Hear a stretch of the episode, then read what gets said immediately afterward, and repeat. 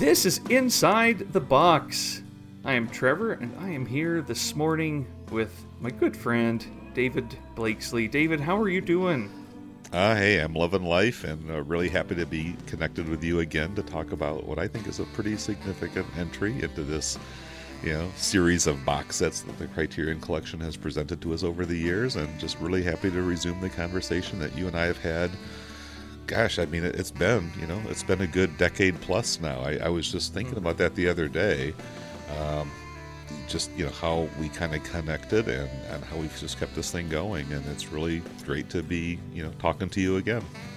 Oh, well, thank you. And I agree one hundred percent. This has always been a pleasure. You were just turning fifty when we started, and uh, you yeah, had another yeah. significant anniversary this, this year. Do you want to tell listeners well, about it? Sure. I turned sixty back towards the end of August there and had a really wonderful kind of birthday celebration in a park near my home, and surrounded by family and friends and, you know, co-workers, and just, it was a really wonderful occasion. And, you know, I'm just, I'm at a really content, satisfied place in life.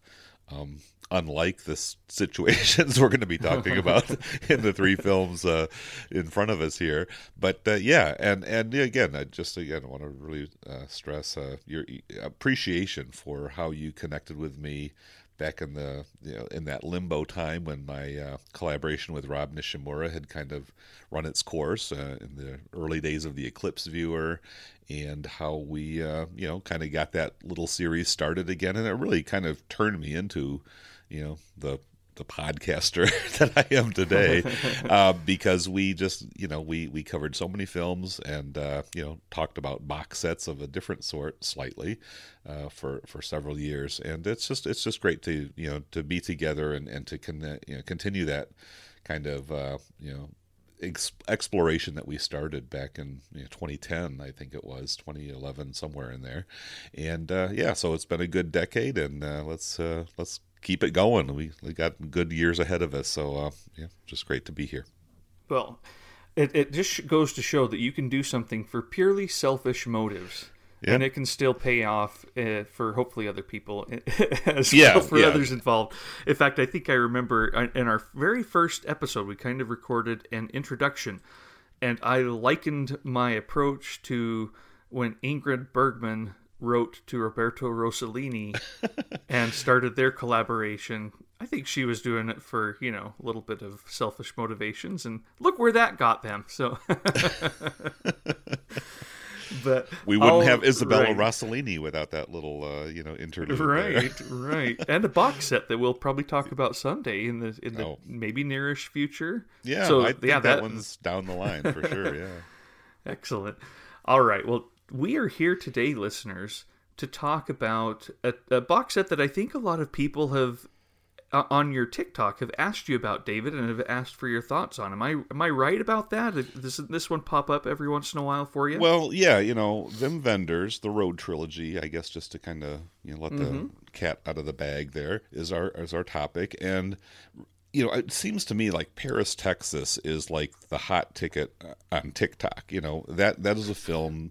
There's there's this little handful of of Criterion films that, to me, seems to like rise above where I thought they would sort of sit in the general estimation of things.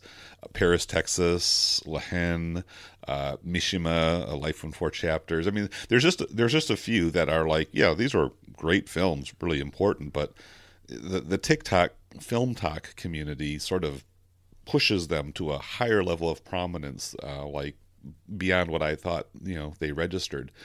Um, And and TikTok has its own sort of little sort of vibe to it as far as film is concerned, um, and so you know these films are really kind of the the predecessors of Paris, Texas, and they have their own following. And I think really we've got a an excellent, although well, there's a lot of diversity and divergence between the three films, but of course there's that Wendersian, if that's a word, uh, vibe or that quality to them, you know, that that uh, kind of links them together as a as a legitimate trilogy, not an intentional trilogy, uh, but more of a hindsight, hey, I see some common themes here, which Wenders himself has acknowledged and, and bought into, even though he was not the you know, originator of that concept and really didn't have a specific uh, you know, plan to to tie these three films together.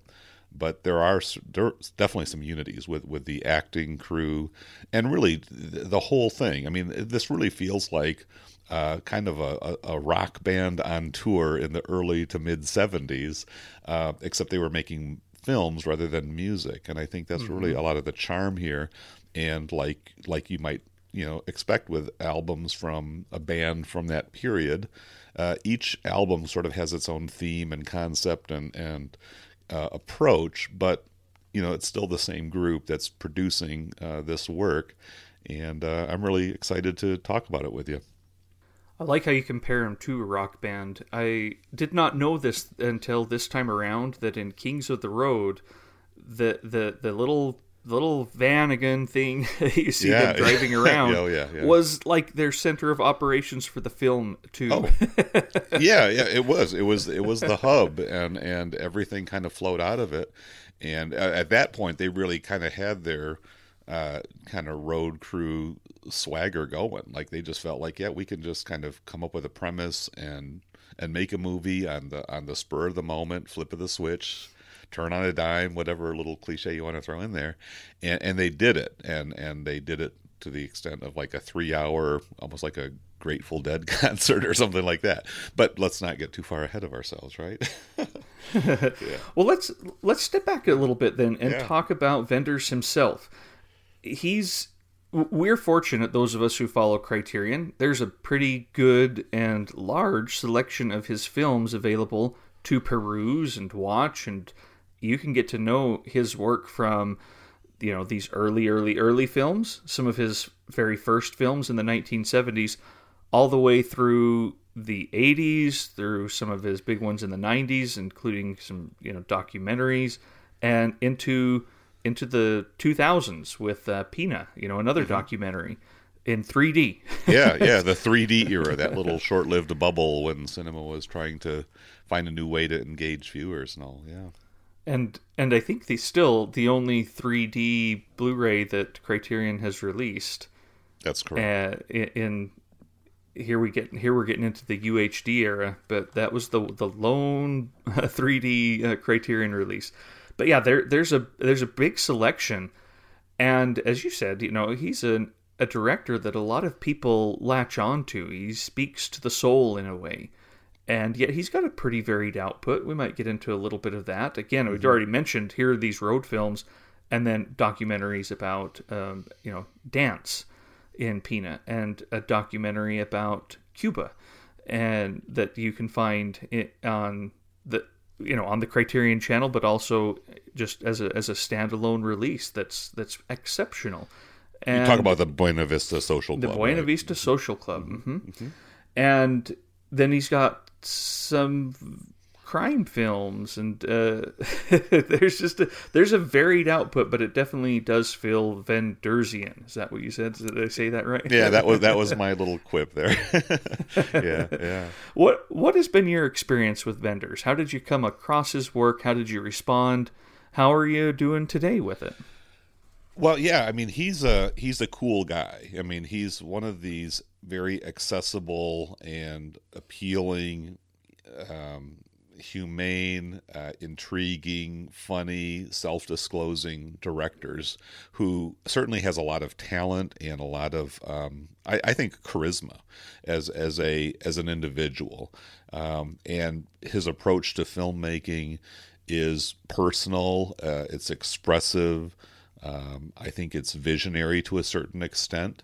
Um, yeah, and there there are some tendencies he has that I think uh, towards his later work, you know, kind of um, work against him, or or there, you know, perhaps had an undermining influence. I mean, these are even the films we're going to talk about today. They are not beyond criticism, uh, in particular the second and the third. Mm-hmm. But I think they're still really fascinating um, kind of documents from a, a, a very perceptive and creative individual who also, um, whether it's by luck or talent or or instinct uh, or you know just kind of clearly strategically identifying uh, productive collaborators, surrounded himself with some really ex- exceptional uh, individuals uh, who took on different roles. I'm talking about, you know, cinematographer, director of photography, Robbie Mueller, uh, you know, Rüdiger Vogler, the, the the kind of lead figure that ties these three films together,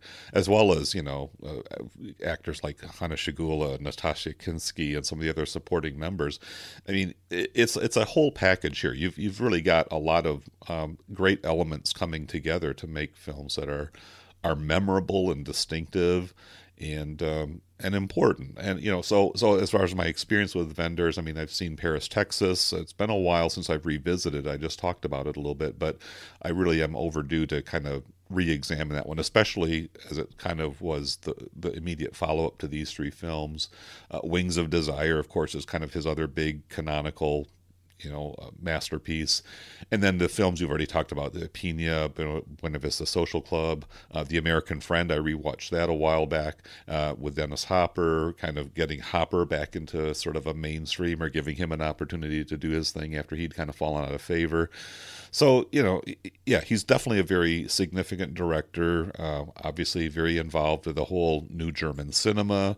Uh, you and I uh, have talked about uh, Rainer Werner Fassbinder and kind of his emergence as an important director in Germany, and, and, and Wenders is like right there, maybe just a little bit behind him in terms of chronology, and then Werner Herzog as well. Kind of those are the three big names, and then, you know, you've got others as well, but uh, you know, the, the, these are really pivotal figures in getting um, German cinema, and really even just the German cultural perspective and attitude back up on screen after really kind of disappearing for decades. I know you and I have talked about that as well, where, you know, Germany was the, the center of such incredible cinematic breakthroughs in the nineteen thirties, and then and then the Nazis come in, and, and everything is just completely devastated. Uh, you know, people flee the country, and even though there are German films that are made in those intervening decades, none of them really seem to have,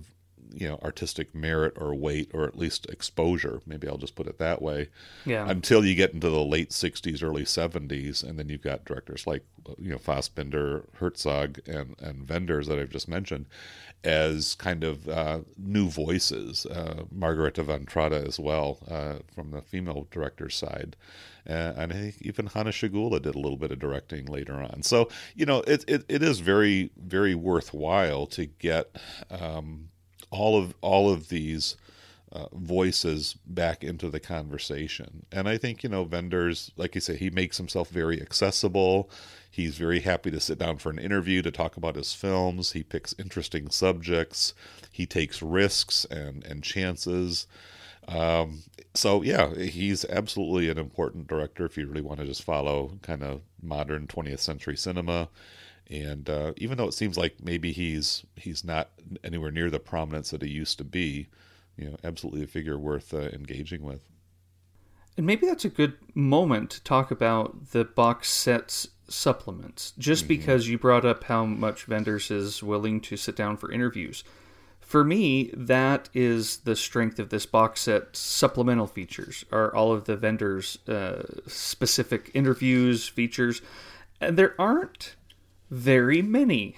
For a set like this, I, I, I'd forgotten. You know, this came out, oh, you know, five or six years ago now, mm-hmm. and that's when I first saw these films, and that's the last time I saw them as well, was when the set came out, and I was surprised to go back to it and think, you know, this is relatively sparse in terms of special features. You've got some of his earliest short works. Uh, the sa- same player shoots again in nineteen sixty-seven and Silver City Revisited in nineteen sixty-eight. And then you, I think you've really got interviews for the most part. There is another yeah. um, short uh, little... little featurette on the restoration of these films that happened early, you know, about ten years ago or so, ten, five, ten years ago. I always love those. But other than mm-hmm. that, it's the interviews and it's Wenders himself that I think uh, really adds that color and still manages to make me feel incredibly satisfied with the the features. So yeah, you, I'm I'm with you. He he's thoughtful and articulate about what his craft is, and there is a humanity to him uh, or humaneness, I guess, is a better way of putting mm-hmm, it. Where, mm-hmm. I mean, hopefully there's a little bit of humanity in most of us, but um, the humaneness yeah. is there that really makes those features special to me. Mm-hmm. Yeah, I mean, if you want to talk about sort of how the new German cinema maybe compares to other new waves, I, I kind of see Wenders as the Truffaut to like Fassbinder's Godard. If that's a oh, that is a great, yeah, great yeah. comparison. Yeah, yeah. I mean, you know, Fassbinder and Godard have that kind of edgy, sort of uh, acerbic, confrontational aspect. Uh, Wenders and Truffaut, I mean, they certainly will will push the boundaries a little bit and and surprise you, um, but they they have that warmth and that and that sort of more compassionate. Uh, sometimes more of a bemused take on the the the, the quirks of humanity, uh, whereas Fassbinder and Godard are just a little bit more uh, sort of condemning and, and, and kind of almost accusing. I mean, they kind of push it right in your face, whereas uh, Wenders and, and, and Truffaut are like, yeah, hey, we've all got our issues, right? so, yeah, well, we're all Wenders- in this together, right? Wenders and Truffaut also in their films seem to have a, a more reverential take mm-hmm. on cinema and oh, on the yeah. history of cinema than than Fassbinder and, and Godard, even though both of them have their takes on cinema. Again, yeah. it's it's a it's an anarchist take in a way, whereas these can be almost, if you're on that other side, I'm imagining frustratingly quaint at times in their perspective on the history of film and mm-hmm. this their their takes on that. That's a that's a great comparison, David. well, thanks, yeah. but but yeah, so that that's pretty. Oh, much I also wanted to add one feature, other thing. So go ahead. Well, on the supplements, the other thing I really liked were the outtakes. That that uh, I think for Alice in the Cities and for Kings of the Road, there are they filmed a lot of stuff for both of those. I think Wrong Move is a little bit more of the exception because they had a script and they stuck to it and they pretty much just filmed that movie. But for Alice in the Cities and, and Kings of the Road, there was a very improvisational component to the filmmaking, which resulted in, you know, hundreds, if not, well, and Kings of the Road, thousands, many thousands of feet of film that were never used. And yet what you have uh, as sort of bonus features on the discs are what I would also kind of compare as mini Uh, alternate cuts of the movies mm-hmm. because they kind of cur- they arrange those outtakes sequentially, so you can kind of revisit the movie in more of like a fifteen to twenty minute, you know, uh, kind of burst rather than, you know, having to sit through the whole thing, which compared with Kings of the Road, you know, almost three hours, it's like, okay, that's that's a commitment right there. So th- those are nice little, um, you know, goodies that that that kind of got tossed in there, and I'm really glad, especially with Kings of the Road. I, I think they. He shot over like one hundred thousand feet of film, in fact, well over that. And so there's lots and lots of material. I don't know if it was multiple takes or, you know, just pillow shots or, or you know, B-roll or whatever. But uh, it was cool that they were able to select some of the best highlights and then put some soundtrack to it just to kind of give you that vibe. So um, I, I definitely mm. want to endorse that and, and point that out as as a pretty enjoyable aspect of the set. And because these films are so mm, meandering, in a good way, I don't mean that in a bad way, I, I do like them and we'll get into that, you can watch these outtakes and it isn't like watching outtakes from, you know, blockbusters where you're like, oh, I'm, I can see why they took that out. Right. You know, they're different ideas. This almost feels like, oh, they also had the camera running at this particular time of the, the trip or, uh, you know, this particular uh, conversation. They don't feel different. They don't feel out of place, these mm-hmm. outtakes. So yeah, they're, they're, it's a it's a it's a good set. Um, if you're looking at the the back and you're thinking, oh, you know, where are all the visual essays or all of all of that? There are some good um, essays in the booklet that comes with it, but what you really have is Wenders talking about this stuff and some commentaries uh, about them as well. Uh, normally we talk about this stuff at the end of the episode, mm-hmm. and I kind of thought, well, you know, that might feel anticlimactic to some people. So you, you gave a really good segue into talking about it this time, so I appreciate that. Sure. But let me get back to Wenders and talk about m- my own experience with him. Uh, I came to him, like probably many of our listeners, through his uh, two big ones of the nineteen eighties, because they were what were... They, they were the films released by Criterion, you know, Wings of Desire and Paris, Texas, and really did latch on to both of them. really enjoyed them, but didn't know, you know, at the time, maybe ten or fifteen years ago, that there was so much more to explore, and that I would I would eventually come to think of Wenders as, if not one of my favorite directors, at least one of those directors that I really admire and always think is worth sitting down and engaging with in his films. Uh, but the only one that I've seen that is not out on Criterion as a physical release is uh, The Goalie's Anxiety at the Penalty Kick, his nineteen seventy-two film, his second his second feature film. But other than that, I will admit I'm I'm kind of stuck in the uh, Criterion. Uh, whatever they've released is to me what is worth watching for when it comes to Wenders. Not that I believe that. That's just where I've accessed the films, mm-hmm. and so that's been my experience. I've seen the you know that that one, uh, and I think I probably saw it on the Criterion channel. So thanks to them again for that. And then I've seen this trilogy. I love The American Friend. And then I've gotten into the eighties and nineties with what they have. And I actually still have not seen, um, I can't even think of how the, the title is, Until the End of... Until the End of the World, right. Until the End of the World. I was going to say Until the End of Time.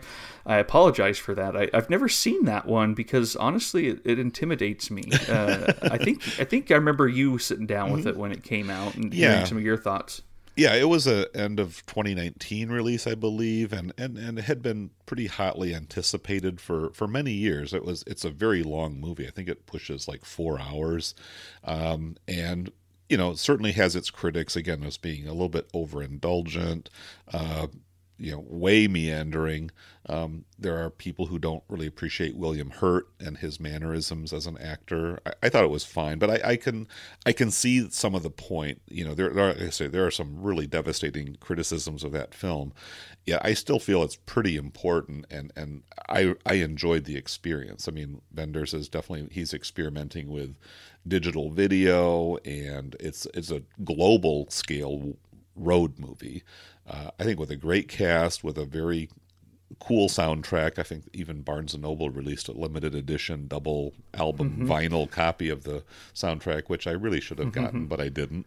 Maybe I'll still be able to track that down. So you know, did it, Keith did Keith snag that? I, I oh, want to say yeah. I saw that on online. And I'm yeah, sure Keith, it was from Keith, Keith was all Keith Enright was all over that one. Um, so yeah, it's it's um it's a debatable. Uh, important work. You know, I won't call it a masterpiece just because I think there's not quite that consensus, but I, I really, like I say, I, I enjoyed it. I'm glad I sat through it. I, I look forward to revisiting it again. So, uh, but that's, that's the other big one. Although for, like I say, for some people that kind of marked the, the decline of him as a narrative filmmaker, and he's done some good documentary work uh, since then. And it seems maybe he's in a more of a retirement type of phase at this point, um, which is, which is fine. He's, he's got a great body of work behind him, and we'll see, maybe he'll surprise us with something else uh, as uh, you know, he go, goes through life. But yeah, that's that's the big one that is probably still waiting to be discovered by some folks. Yeah, well, including me. I need to do it. I honestly, because I think it's not so much intimidation by its size. Mm-hmm. It might be because of its reputation. I don't really want that to be the the next Wenders film I see, but I, I need to get to it someday. yeah, Especially I... in light of revisiting these films, because it pops up again and again as you're reading about these films. You know, him him kind of going back to to this style a little bit in there. I need to do it. I should have done it for this episode, clearly, but I didn't. So. Well, it, it, it's it's a lot. I mean, it, you know, it's like I say, almost four hours, and, and it's it's a commitment of sorts. Just uh, you know, stay focused and, and block out the other things and, and get into that film. So, hey, I understand we're all busy, you know. Yeah, there is a lot going on, and these films are not um, not terribly long, except for Kings of the Road, but they do feel like trips. So why don't oh, yeah. we get into mm-hmm. the the trilogy in general? I mean, this this these are slow films. They're pensive films. They can be meandering films. Uh, maybe it's sometimes aimless. If you're That's feeling not a bad like thing, right? Well, we're right. If you're feeling like you need to have a story that kind of moves through the conventional notions, you know, what's the initial conflict? What's the setup? You know, how how how is this resolved, and, and where does it end up? Yeah, there there's there's definitely kind of a new approach to storytelling. I, I won't say that Wenders invented it, you know, but he's he's picking up on some themes that uh, were kind of laid out in some of those hangout movies of the late sixties, early seventies, and building on that. I think he he's actually, you know, creating uh, an influence that would, um, you know, go on to have a pretty big effect on directors like Jim Jarmusch. I think of Kaurismäki and and many others, uh, even Terrence Malick, you know, in terms of combining cinematography of a ravishing, sumptuous variety with stories that just kind of drift and take you along on a journey. Um, you know, Wenders was there sort of at the at the beginning of this era of of what you might call more like modern filmmaking rather than uh, the the conventional plot-driven stories that kind of give you the setup, the premise, and then, you know, the conflict and the resolution at the end, you know, the, the Hollywood style, if you will. Uh, he's, he's not necessarily, you know, going to cater to that if that's what you're looking to the movie to provide.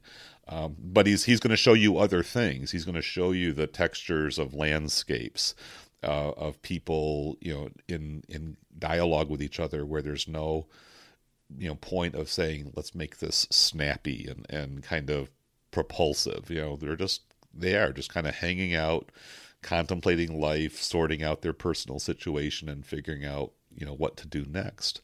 And it doesn't always go well, and there's not always a real purpose or point to each scene. Sometimes it's very understated, and and um, you know, the the viewer sort of has to figure out, you know, how to relate to this, and do they want to get on board with the ride, or do they want to keep some distance and, and critique it as saying, this isn't giving me what I'm looking for. I think that's that's the thing. You've got to sort of agree to go along where Wenders and his crew are going to take you. And if you don't, then these films become a little bit more problematic and, and maybe not as satisfying. So yeah, there's a decision mm-hmm. that you have to make as a viewer to say, where where do I want to go with this? Do I want to join up, or do I want to keep my distance? And I think it's also important to note that these are early films for Wenders, and I don't mean that to be a slight against them in terms of their accomplishments, but he himself was searching for himself. He was he made Alice in the Cities, uh, apparently, based on the features that we get here, because he was trying to see if he was actually a filmmaker. And he'd made a few shorts and a couple of features before this this trilogy of films that starts in seventy-four and then goes seventy-five, seventy-six, you know, all three films coming out close together. But he was apparently still trying to figure out who he was and whether or not this was actually for him. So there is a searching quality in in his work as well, and in the techniques that they're using. But he really does seem to have stuck with people. I mean, he, he's got uh, this the same... people show up again and again in these in these three films. The ideas are are somewhat, uh, well, some of the ideas are consistent throughout, and so he is finding his voice, and that's I think the thing that's special about them. This is not early and oh, you can see him trying this and it fails. I actually think Alice in the Cities is one of those special near perfect films, and mm-hmm, mm-hmm. and that's the result of him and his searching. And coming up with that that story and the the way of filming it. It's not his story, I guess. He he worked an awful lot with Peter Handke in in these films and later on in his career as well. And that's that's actually become problematic for me. I'll get into that with the when we get to the Wrong Move. But uh, for for Alice in the Cities, this is based on a Peter Handke story, and it's beautiful, and it's lovely. I, I think that it would be hard to not be charmed by that movie. Uh, but, yes, yeah, similar to, you know, even the early works of Fassbinder, I think you do have to, to, to be invested in what they're doing and then their work and letting them go there. Just having a little bit of faith that they have a vision and that it's going to pay off, rather than, oh, did this? Did they do this the way that I... that I, I'm used to seeing it, that will help me, you know, give me the signposts and help me follow along. It's not always that that way with, with these, but but I I do really like these films. Um, anything else on the, the trilogy in general? I mean, there there we could talk about the cast right now, but maybe we'll, that'll be more normal as we get into the films. Um, it is notable that each of, each was filmed in different film stock. He filmed Alice in the Cities in sixteen millimeter black and white, and then Wrong Move in thirty-five millimeter color, and then he goes back to black and white, and but still, but this time thirty-five millimeter for Kings of the Road. But every time he's using Robbie Mueller as his uh, cinematographer, who continues to do great black and white. I mean, he did he did Dead Man with uh, Jim Jarmusch. You, mm-hmm. you mentioned Jarmusch a little bit ago. I mean, clearly these guys are, are all like, you know, giving each other high fives as they as they go about their work. But yeah, no, I'm ready to get right into Alice. I think that that is right. the, definitely the most charming and winsome movie of the three. Probably the one that has the most universal appeal and accessibility. And it is. It is just a, a, a wonderful, uh, delightful story uh, about a very unlikely, you know, coming together between an adult man, uh, a nine-year-old girl. Uh, it sounds problematic just even yeah. putting it in yeah. that, that, that context there. Um, but it, it really kind of, I think, redeems um, Wenders, you know, self-imposed query. You know, he, I think the the movie that preceded this was his adaptation of The Scarlet Letter, which he considers mm-hmm. a failure and and even maybe somewhat of a disaster, which is what raised all those questions. I mean, he he he knew he had a gift. He he was a gifted photographer, and um, you know, he wrote screenplays, so he he could have done a lot of different things, but being a director was kind of where he was at, and, and I think, you know, he was just doing some evaluation. And as it turns out, Alice in the Cities, um, on this pretty humble, low-budget, uh, sixteen millimeter black and white, I mean, that's uh, yeah, that seems to be sort of a concession to the fact that he could only scrape so many marks together to, to make a film, and uh, and yet he still had the capacity to go into the U S A, do some road trips there, and then also to meander around Europe a little bit, uh, and, and weaving the story together. So again, it's not just the, the uh, technical skills, but also just the um, focus and, and the, the cohesion of keeping his crew together and providing leadership and giving all of these talents a chance to express themselves and get caught on film, uh, that I think, you know, set the stage for him to continue on and to deliver some really amazing films uh, in the in the years ahead. Yeah, so this one's my favorite. It's almost hard yeah. to talk about at first because, but but I do have good things to say about, you know, the other ones too. But let's let's get into it.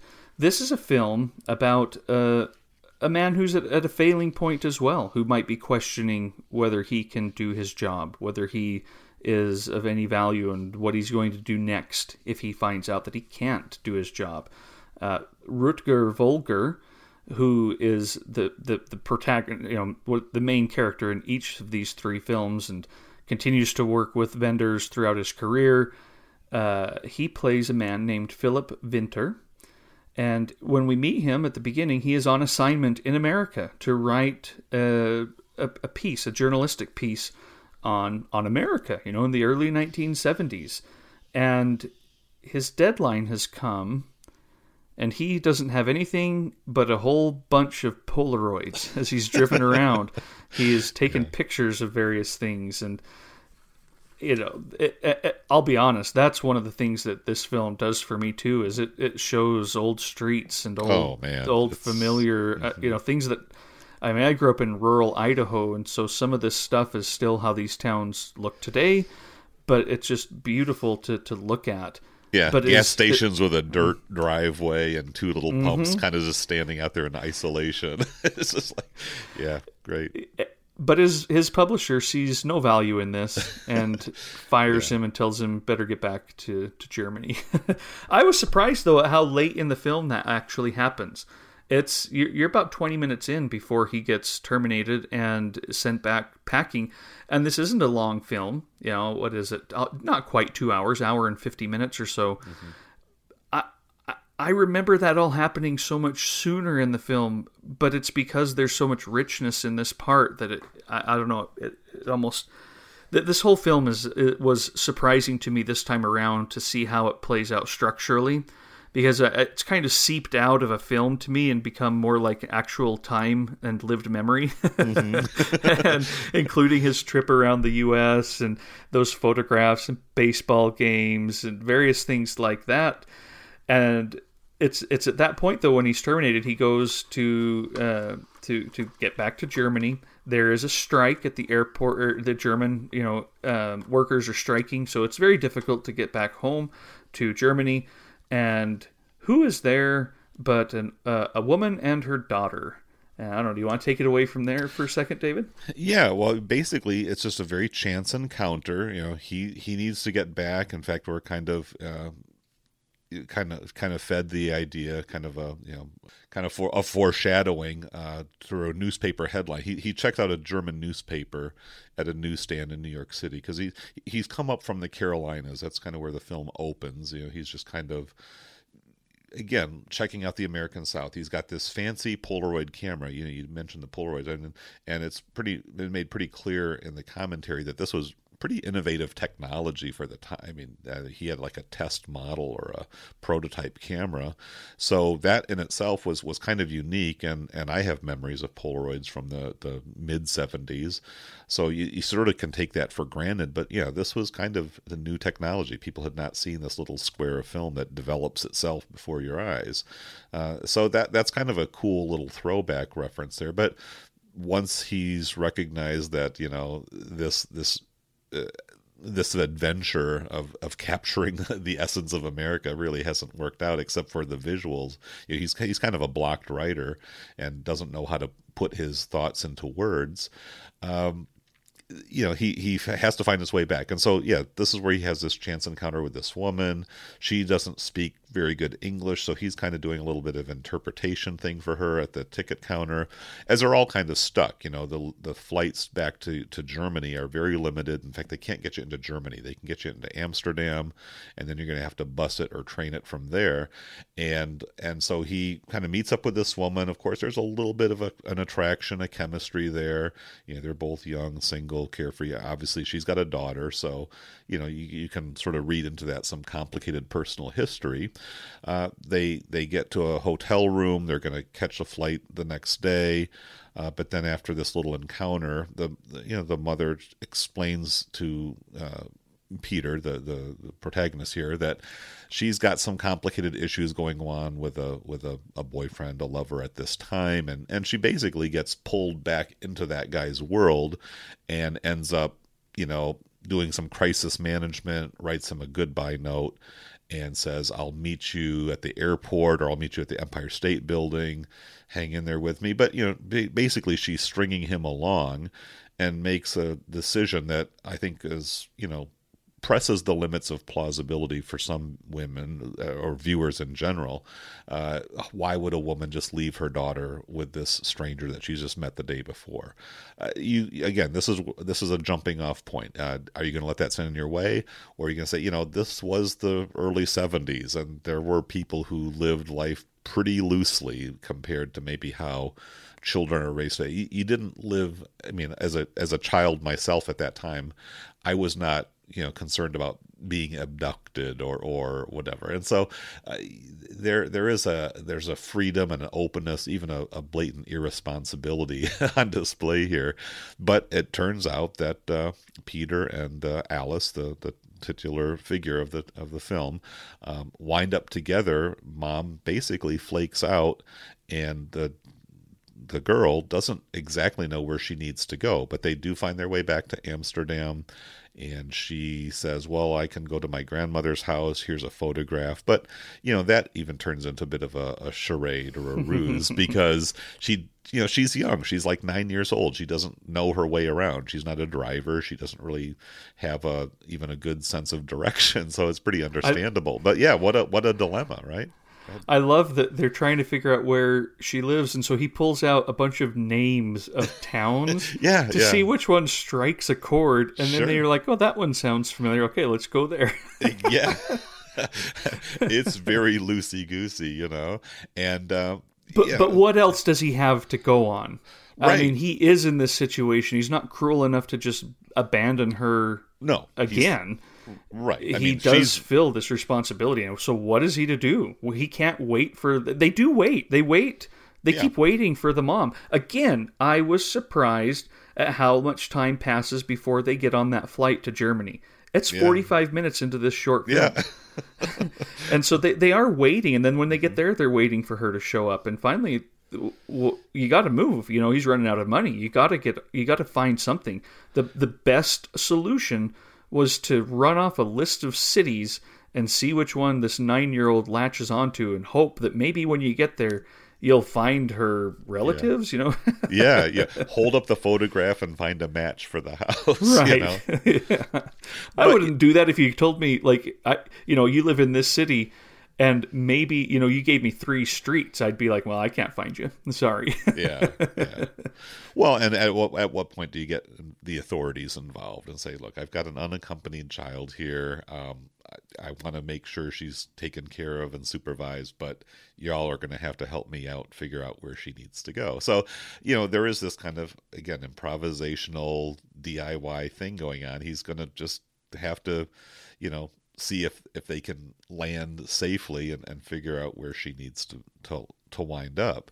But but so much of, you know, this this is the, the plot, you know, as as thin and, again, mm-hmm. perhaps implausible as mm-hmm. it is. Everyone's thinking, why yeah. do you guys like this movie? It sounds yeah. weird and implausible. but mm-hmm. but it but it is um, it is that relationship that develops. It's it's the candor and the naturalness of the, you know, the the bond. And it's, again, because of uh, the performances. This this young girl, Yella is her first name. I can't remember her last name at the moment. But um, she has this this uh, kind of freedom and expression. And and as a director, Wenders gave her uh, that, you know, that that opportunity just to sort of play each scene the way she would, rather than giving her, you know, quippy little, you know, precocious lines or, or things like that. I mean, some of that comes through, but it's it it feels very natural and, and directed by the child rather than, uh, you know, by a screenwriter or somebody who's trying to sort of create this whimsical character, you know. And and I think that's that's really the charm, as well as, again, the landscapes, the cinematography, all of that, uh, the aesthetics of the film. Um, the music, all of those are really mm-hmm, um, mm-hmm. powerful elements that, that draw us in and, and win us over. Her name is Yella Rotlander. Mm-hmm. I don't know anything about her either. I looked her up because, you know, she was nine years old. It made me think, oh, did she become someone that I would recognize? Has she been in, you know, big films over the last... I, and I didn't recognize any. She, she was apparently in The Scarlet Letter.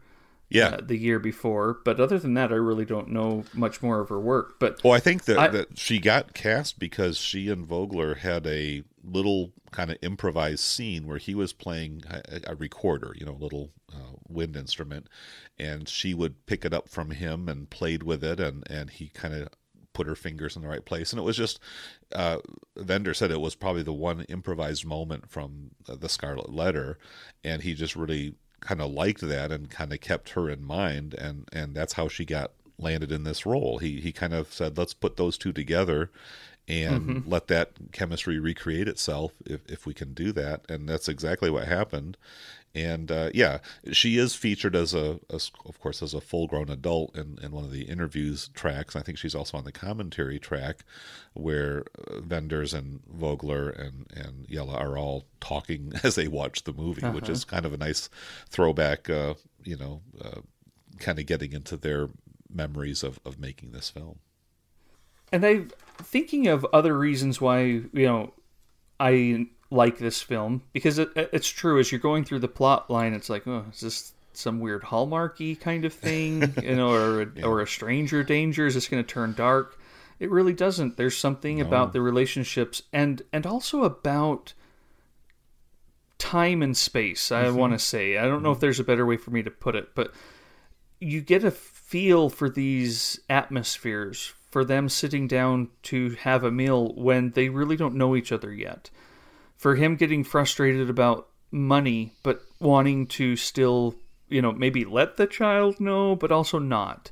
you know, because all of that feels feels so familiar. And the you're right, the chemistry between them, just the the adult caring for a child and, and the friendship that develops there, it feels real, it feels familiar, it feels special, it feels uh, a, a way that it feels reflective. And the the whole film, because it is a road movie, takes on that longer ambiance that I really, really enjoy in this one. It's just, it's special. I, I don't know, too, how much of it might be the the the sixteen millimeter black and white photography kind of adds a bit of a, of a nostalgic edge for maybe mm-hmm. for me just mm-hmm. a little bit. But I liked it even more this time than I did the first time I watched it. And I didn't expect that.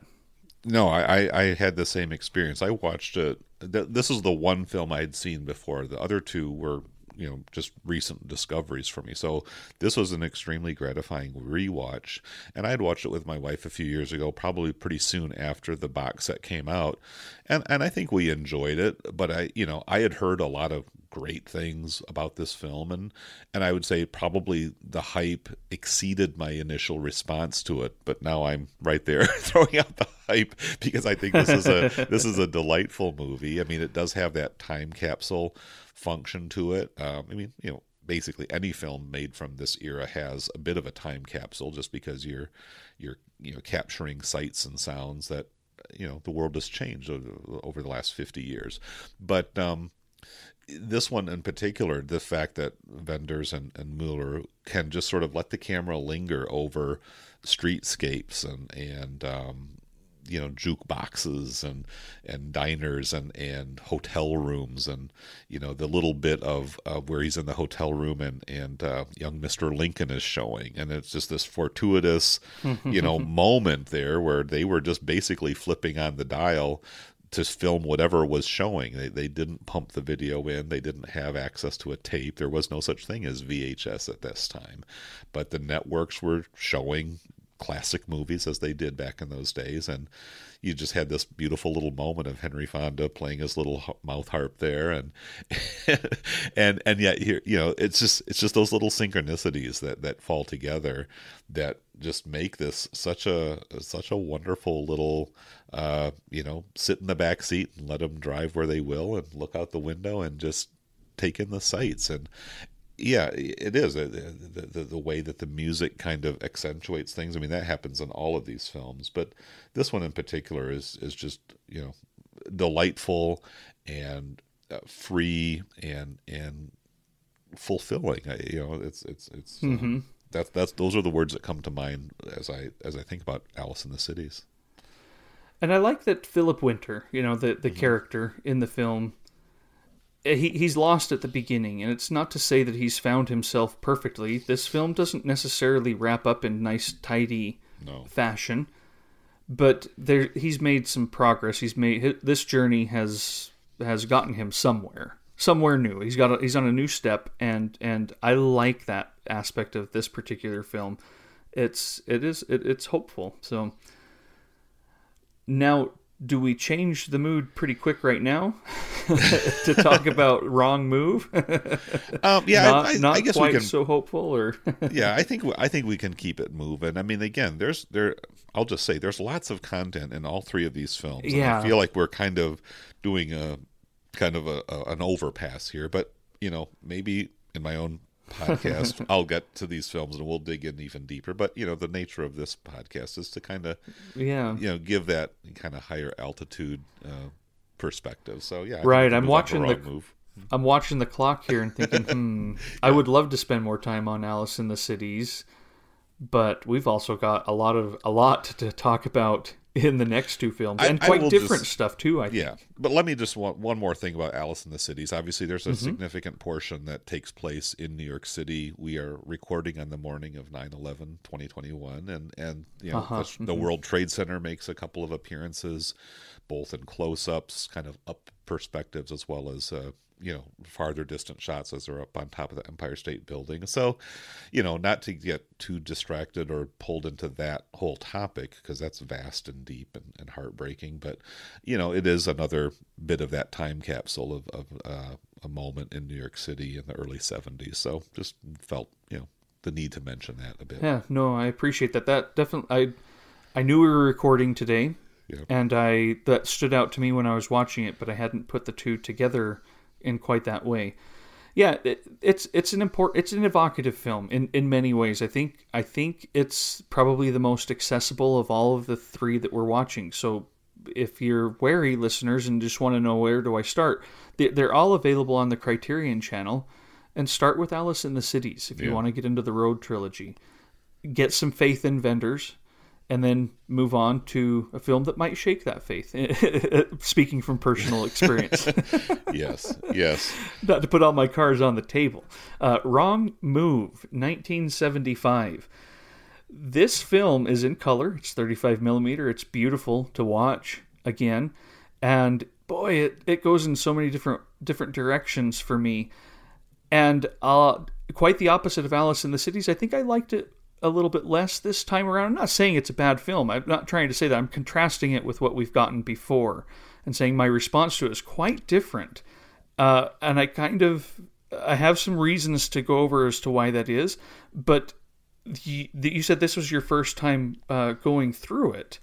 Um, what did? Why don't you introduce it then a little bit? I feel like I'm gonna gonna. step on it a little bit if I if I do it. Sure. Wrong Move is, uh, again, a pretty clear divergence from Alice in the Cities. You've already mentioned sort of the technical things. It's a color film. Uh, it's it's closely scripted. Uh, they followed the script, and it's an adaptation of a classic work by Goethe, the you know great mm-hmm. genius of G- German literature, who um, wrote uh, is it the the uh, Wilhelm Meister, the Trials of Wilhelm Meister, or something like that. It, it's a, what's what's the term, Bildungsroman, uh, the story of a young man coming of age and, and sort of making his way in the world. Uh, a long literary tradition. In fact, you probably have more to say about that than I do, just from a, you know, more fully informed perspective. But uh, it, it's a young man uh, who leaves home and makes his way through society uh, as he's kind of figuring out, where do I fit into all of this? So what is my purpose?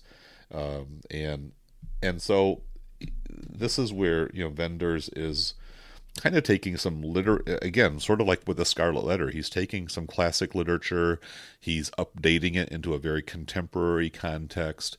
Uh, the road movie aspect starts with uh, Gluckstadt. It's a it's a small village on the very northern tip of Germany, uh, and it ends up in this mountain at the very southern end of of that nation.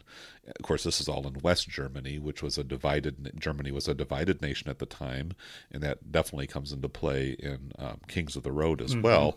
So you've got you've got some social analysis in terms of the plight of Germany at this particular point in its history, uh, kind of uh, you know. Uh, turf battles of the Cold War, uh, a society that is, you know, definitely at a crossroads in terms of which way do we go. I mean, even, you know, the communist capitalist divide, but just as a society, you know, what's going on? And so you have Wilhelm sort of stepping out and, and not really knowing where he's going. In fact, he's kind of almost kicked out of his home by his mother. She gives him some money and says it's time to go. And he winds up uh, just kind of taking a train journey and encountering a, a few strangers. And they become a little bit of a crew, although the relationships are continually strained. Uh, there's an archness about this film. There's, I, I would even say, I got hmm. to the point of saying these are not real people. This is this is not a, an actual story of human beings coming together and relating to each other in anything other than a very staged and programmatic way. Do you mind if we? Yeah, I, I'd let be. I agree with you. Yeah, and so I want to take just a really quick side road. Sure.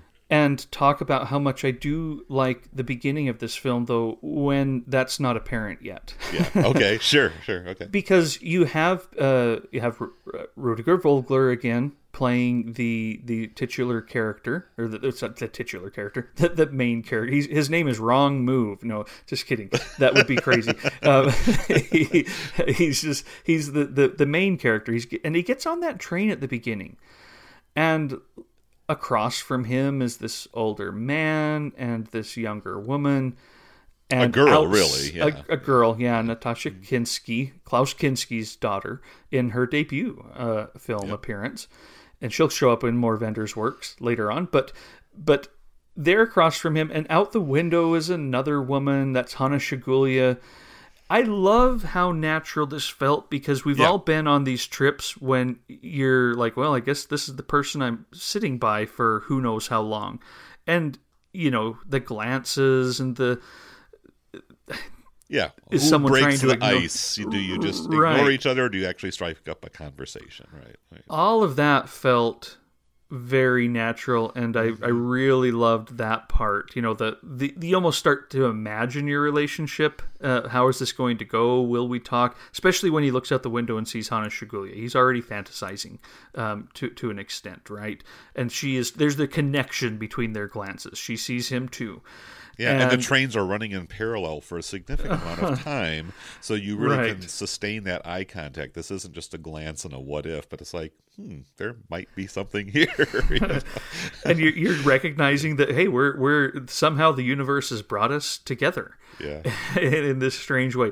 I really like that first big part of this film, and, and knowing that he's uh, filled with unrest and discontent, as I think his mom put it, yeah. his very astute mother. I, I love that part of the film. It's not until later on where I go, this is really ponderous, and I use yeah. that word as with all of its negative baggage in in instead of pensive, which I think has a little bit more, you know, positive connotation to it. But ponderous film. I kind of blame Uh, Handke for this. I mean, he won the Nobel Prize a few years ago. He knows what he's doing to an extent, but I don't. I don't like Handke. His. Uh, I don't know if you've really delved into him at all. No, I mean, uh, really, this this trilogy was my introduction to him as a figure, so I really have no context to, you know, name drop or anything like that. So I'm very fascinated to hear more about your take on Handke as well, a writer. Just briefly then, I mean, as a writer, I do have some of his work, and it's one of the only writers where later on in life I've thought, you know, I should probably get rid of this stuff. Because yeah, he's yeah. he's a pretty reprehensible person, and his politics are a part of that. He's He was supportive of Slobodan Milosevic's regime, oh. and both in, in time and in retrospect. Like, it's not something that he thought later on, well, better not. So this is like someone, you know, I'm still in... It, still with Hitler kind of thing, you know, defending what, what happened under his regime and the, the atrocities that he committed. And when he won the Nobel Prize, it was it was a year, there was a year when no one won the Nobel Prize because of its own committee issues. Yeah. They had their, their problems. And so the next year they awarded it to two people. Mm-hmm. Olga Tokarczuk, uh, a Polish writer, a woman who who really did not deserve to win it alongside Peter Handke, who won the other part of it. They gave two out that year. And she, he took up all of the, the headlines because of his checkered past and his politics. It just really felt unfair to her to to have that uh, that attached to her name. But he won the Nobel Prize, and I'll be honest, it's hard to watch a film like Wrong Move where it gets into the atrocities of mm-hmm. Nazi Germany. Yeah. And and where they're kind of talking about all of that and not wonder now, what the heck is this guy thinking? You know, what what is what what am I missing here? And and to distrust the film. So I think that's one of the reasons why this went down. And I also, every time that you got a voiceover, I, I guess it, my skin just crawled a little. There's a lot. This is a very talky movie, and, and re, especially in, in relation to Kings of the Road or even Alice in the Cities. This is exceptionally talky. There's a lot of static moments where they're sitting down, talking past each other. You know, one character's got these issues. It's like watching uh, a pretty pretentious uh, stage play at times where, you know, what you're supposed to do is really just watch people standing in a room, not looking at each other, talking in soliloquies, uh, you know, uh, apart from each other. Uh, that's how I felt at times. Now, I, I like the film still. I still have. A, I'm still positive on it. But those are the things that are that are pulling it down for me and making it harder for me to connect again to these people. And I, I like all of the actors. I like I like generally the feel of the film. But yeah, this time it just stood out so much more artificially and suspect, you know, mm-hmm, mm-hmm. or as my kids would say, sus. You know, 'cause yeah, there you go.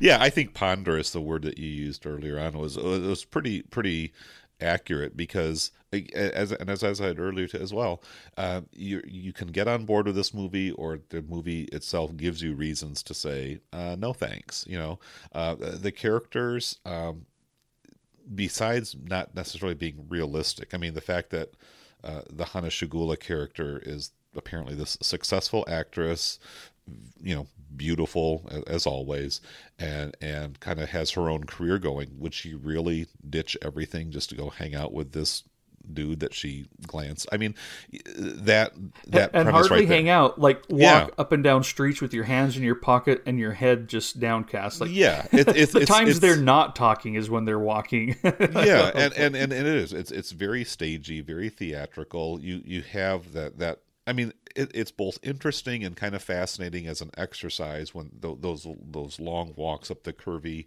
mountain road there, where they're kind of in their different combinations, every every you know uh, kind of different Uh, hookup or, or different combination of the of this crew of five kind of has their little moment of dialogue, uh, and so there is something kind of um, intriguing about that. But at the same time, it's like it just feels so you know art so much artifice is in, involved in, in putting this together.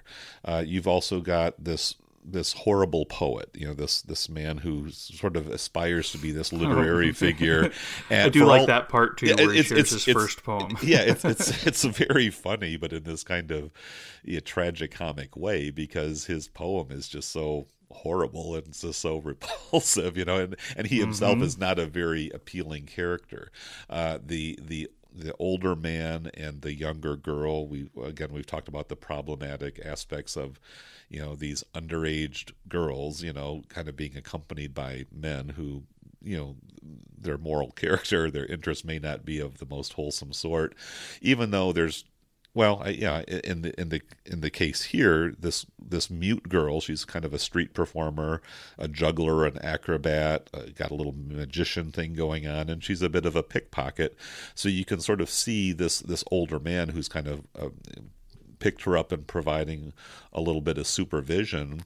You know, it's not implied that he's pimping her out or anything like that, but there's definitely kind of an unseemly aspect to this. Uh, she may be. Uh, a bit exploited. Um, so there's that. And, and then he himself was an Olympic athlete in the thirty-two Olympics. He didn't make it to the finals, but he was part of the Nazi uh, system there and doesn't seem to have too many compunctions about the part he played within that system. You know, he, he openly expresses his prejudice toward, you know, black athletes and, and others. Uh, you've got this suicidal uh, businessman, an industrialist, I guess is how he's referred to in the film, uh, who owns this kind of Baroque type of castle, almost a, a mansion. And so you've got some stagey scenes there, including one where, uh, again, the, the Vogler character, um, Peter Winter is it, is it no Wilhelm is his name in this film, right? But he right. he ends up you know he, he he seems to be intent on having an encounter with uh, the Hanna Schygulla character as she kind of whispers a come on in his ear. He makes his way upstairs, finds a, a nude woman, uh, you know. lays with her, and then finds out it's this girl, and, and it was Nastassja Kinski when she was like thirteen years old. So again, that's a, a pretty you mm-hmm. know, troublesome stuff there, and and may you know definitely cause some discomfort, uh, and and appropriately, reasonably so. So these are things of kind of that that era that you have to sort of grapple with, and, and that may not sit very well with with many viewers. Um, And, and I certainly can understand that. Uh, so then you've got the, the suicidal binge there, you know, and, and there's there's a lot of suicide. There's a lot of, you know, existential angst and, and um, alienation that kind of runs through all of these films. They, in fact, they kind of get even more pronounced with those themes uh, in the next one, Kings of the Road. So you can see Wenders uh, is is grappling with just you know even fundamental questions like purpose and identity and and um, you know what's the point of it all, uh, and because this film p- plays as more serious and doesn't have that as much of that comic undertone, again, the word ponderous comes to mind because you're kind of laying all these heavy themes on the viewer, and uh, some people just may not be here for that. You know, that just may not match their mood. It it might seem a bit indulgent and pretentious. So, you know, if if that's kind of a response to this film, and it sounds like maybe you had a little bit more of that. Um, yeah, that, did I, that's did kind I, of what... Did I, did I... Did I let the cat out of the bag there? Is that... Well, I, I think it, I think it just it just is a kind of a sense of, you know, does it does it connect with where you are, you know, or is it the kind of movie you're in the mood for? Um, that that's kind of a fundamental question here, uh, because it doesn't necessarily lead towards a satisfying resolution of it all. I mean, these these troubling questions about what's the purpose of it all? Is life even worth living? Uh, what's what are the prospects for Germany as a society? Um, you know, those questions are all kind of left pretty open-ended at the end of the film. And so if you're here coming for a resolution or some kind of editorial, you know, um, uh, kind of statement, uh, you're, you're not necessarily going to get much uh, along that line. And so, yeah, are you able mm-hmm. to just enter in and and step back out of it with some questions being raised, and and again, beautiful images, a, a bit of a travelogue of, of Germany at this time, and um, you know, some I think very fascinating performances. I definitely love seeing Hanna Schygulla outside of the Fassbinder context, um, you know, and the commentary track Wenders talks about. Um, He felt that she was a bit wooden in her performance, and that he takes responsibility himself. He doesn't think that she, you know, failed to deliver, that he just doesn't have the same gift of directing women as his friend Fassbinder did. Um, I said, well, you know what, uh, Vim, um, all of your characters are kind of wooden in this film, so you don't really need to uh, single out Hanna Schygulla here. Everybody's sort of boxed in by the script that they're given and the, the function that they're asked to perform. Because like I say, these are, these, these characters felt to me like archetypes and symbols and, and even pawns on a chessboard rather than actual people. Yeah, they once they've served their purpose, they exit stage left, and yeah, yeah. and that's kind of it. I will say, though, uh, that the problematic aspect with Nastassja Kinski is definitely there, and and that that's that's a tough tough thing. Uh, but I do like Mignon. I, I think that mm-hmm. some of the whimsical parts with her, because she's a mute and kind of performs for things, you know, uh, and and I don't mean performs totally in exploitation, though, if that's part of it. Uh, but she's like a clown at times, you know. She juggles, she does handstands, and, and both to make money out on the street, but also that's how, when they've kind of hoodwinked uh, the, the Wilhelm character into paying for their passage, that's how she pays him, is by doing some tricks in the train car. Mm-hmm. That sounds, you know, now that we know where this goes, that sounds such a negative way of putting it, but I just mean circus tricks. Um, and I I do like her in it. I, again, it goes back to me, those those initial encounters I did enjoy. I like it when Wilhelm realizes what they've done and they're smiling at him and everyone realizes it's going to be okay. This guy's going to play along. He's going to pay for us. We're going to be all right. But then it just kind of, you know, gets into that more philosophically dense, but not necessarily satisfying or even direction, you know, based uh, stuff that, that gets on. I think it starts to starts to kind of fall apart in that way for me. But yeah, beautiful scenery, beautiful images, uh, probably some intriguing stuff. If I could also kind of get around my issues now with Peter Handke and and not see him behind every voiceover and, and makes me question everything the film is, is talking about when it comes to these these characters, and they're, again, particularly with the the the, the atrocities of the of Nazi Germany and such. Just to to see where he has been, just was was concerning to me. And I don't know where he was in the seventies. You know, I don't know a ton about him, so I, I need to step off of this. I didn't know I would respond this way. Just so you know, David, this yeah. this is the first time I've ever like said words about you this film. You were laying in wait, ready to pounce.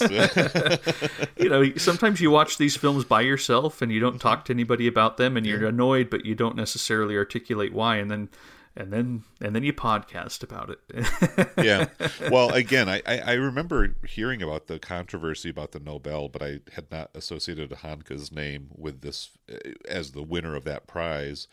I have read Flights by Olga Tokarczuk, I think is her name. So I do have that connection to that particular issue or that scene. But yeah, the fact mm-hmm. that like, here's another, again, just another incredible collaboration between Wenders and a future Nobel Prize winner. I mean, despite yeah, whatever will go on problematic issues too. There. Yeah, right. I mean, he's involved like, in yeah. in Paris, Texas. Again, I mm-hmm, mean, they, they, mm-hmm. they're clearly working together. And I've got to maybe just realize maybe some of this is that old age, con, you know, conservatism seeping into Handke that wasn't there at this time of, of, of life. Well, or or that you know, you know, they're all all of these. You know, Mueller himself, the actors, they're all part of this. You know, I'll call it bohemian, although I know technically they're not bohemians in the strict sense, but but they're they're kind of this indie artistic um, community that's out there, kind of you know. expanding the frontiers, creative expressions, um, kind of rubbing up against the status quo. Um, but, you know, and, and I, you know, as some listeners may know, I have a, a background in sort of the punk rock scene of the San Francisco Bay Area in the early nineteen eighties, played in a band for a few years. And I've seen people that I was very closely associated with in that scene, which was a pretty radical, you know, cultural, uh, moment, if you will. uh, I've seen their politics go incredibly divergent, extreme right wing, extreme left wing. I consider myself a moderate, although I'd probably be classified more on the liberal side. But it's like we were all together in these clubs, hanging out, doing all the stuff that we did, and life has just brought us in all different directions, and and we've been shaped and formed by influences that, you know, some of us look at and say, really, you went for that, or or that's how you're thinking now, and it wrong feels like move, wow, buddy, yeah, wrong, wrong move. move, right? So yeah, they're they're um, people are complicated. People have beliefs that are, you know, from the outside perspective, irrational and kind of crazy and even dangerous or or repulsive. Um, but there's a story. I, I'll go back to my favorite Renoir quote: "Everybody has their reasons, right?" Mm-hmm. And so I feel like you've got to, even though you may have vehement disagreements when it comes to the application of opinions and beliefs on real life circumstances and, and how they affect other people. Um, I, I do think we have to cut each other some slack to recognize that there's a story behind how I identify or express myself. And that's not always easy to take, especially when you find yourself in sort of a, a stance of opposition and, and maybe even intense confrontation with somebody whose views, you know, uh, conflict with your own. Uh, but that's the human condition. Very, very well put. Very well put. Well, do you have anything else you want to say on Wrong Move? Or are you good to move on to no, Kings yeah. of the Road? I mean, I, I again, I think it's an important uh, portion of this trilogy. I mean, I can see some people watching it once and never wanting to revisit. Uh, but I think I think there's definitely interesting stuff going on here. Again, it's it's a it's more of a formal exercise. Uh, I would even think Wenders himself recognizes that it's it's flawed, and, and it was a, di- a direction that he yeah. chose not to pursue, even though he continued working with Handke.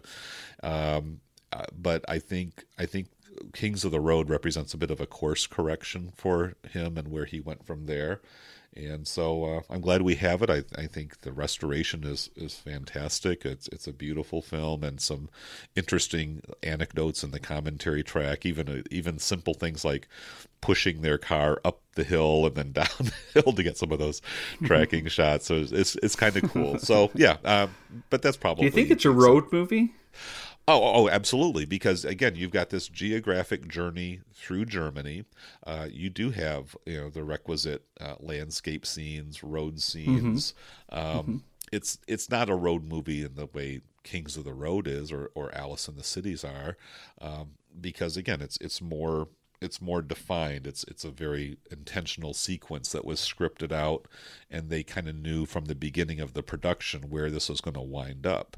And so even the use of the geography is, is very symbolic. They start from this town, which the, the German name basically translates into Lucky Town, and it winds up on this peak overlooking, you know, at least metaphorically, the, the vast expanse of Germany. So it has this kind of um, preposterousness to it, you know, in terms of how landscape is used, but absolutely as a it's a road movie.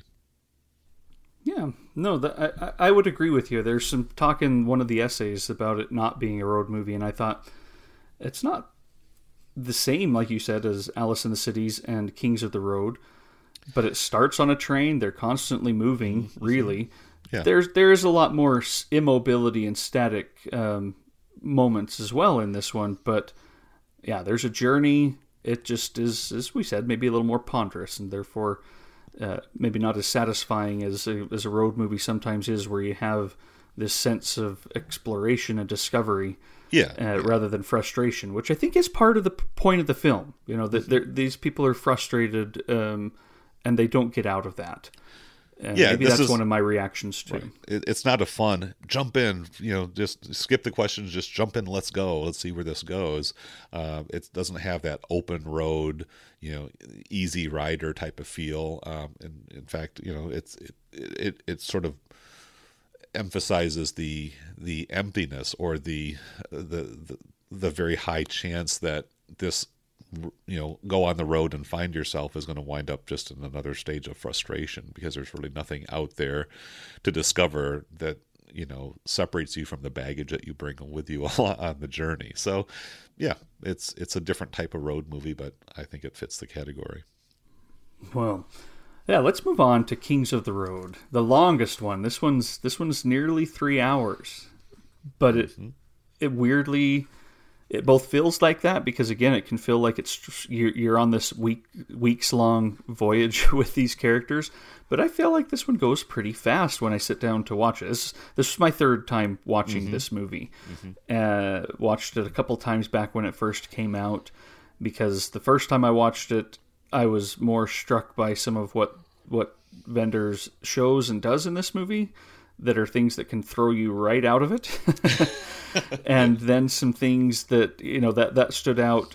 And so I wanted to give it another shot of just, hey, let's just ride with them now. And, and then this time through, I, uh, again, probably enjoyed it even a little bit more this time than I had in the past, though I always thought this was a, a pinnacle of these early, of these early films too. Uh, here we have uh, Rüdiger Vogler. Surprise, he's back. And here he plays a man named Bruno Venter, uh, who at the very beginning is sitting in, you know, he he's, he's well, I guess at the very beginning he is discussing uh, film and film histories. He's a, he's a projector repairman going around from theater to theater, uh, repairing, you know, maybe sound elements or lighting elements, but, but making sure that films can still be shown in these old theaters. And at the beginning, he's, he's listening to an owner talk about film and about what they're doing. But he he wanders, you know, he wears his overalls with no shirt on underneath him, just some briefs under that. Uh, so he's he lives on the road, and one day he's sitting out in his in his in his van or his truck with all of his equipment and shaving in the front seat, when out the window, Uh, a fellow passenger, or a fellow passenger of life, I guess, another guy on the road, um, drives his car very quickly into the lake, failing miserably to commit suicide, which seems to have been his his yeah. intention there. And just like you laughed, so does yeah. so does Bruno as he watches it. He can't he can't keep can't contain his his delight that that he just witnessed such a ridiculous uh, way you know way to go that doesn't doesn't succeed. And out of the water pops Uh, Robert Lander, uh, yeah. played by Hans Zischler. I don't know how to say yeah, it. Zischler, Zischler. Zischler yeah. uh, and they they they connect and drive on the road for a little while, so that he can you know dry off his clothes, and what turns you know what, what was meant to be just a hey, I'll help you get to the next stop becomes kind of a, a nice journey in this film. Well, it's a funny little meet cute, if you will. and and the reason I laughed, the first time I watched it, and and, and I totally resonated with uh, Bruno's laughter as well, and maybe this is just a, a sign of my age. As a child of the sixties and uh, you know early seventies, everybody knew back then Volkswagen Beetles float, right? I mean, it was they. I mean, they, they used it in their advertising. So if you're going to try to c- kill yourself by driving a car into the river, the the Beetle is the last thing you want to take. And it's like, because that's exactly what the car does. It just bobs like a little cork on the stream, and and. You know, was that was it the Elba River? I think it was actually the not a lake; it's a river. It's the Elba River. That's which right. Is, I apologize. The, it's right on the border. It's it's the border uh, between West and East Germany, mm-hmm. and and in the commentary again, apologies. Um, Wenders yeah, talks a big, about a big detail. The, the East German soldiers who were monitoring. I mean, that river was a was a border crossing, and and they had sealed that border up, and nobody was allowed to go back and forth either way. So you figure a river, I mean, that's not that wide. It's a, it's a swimmable river.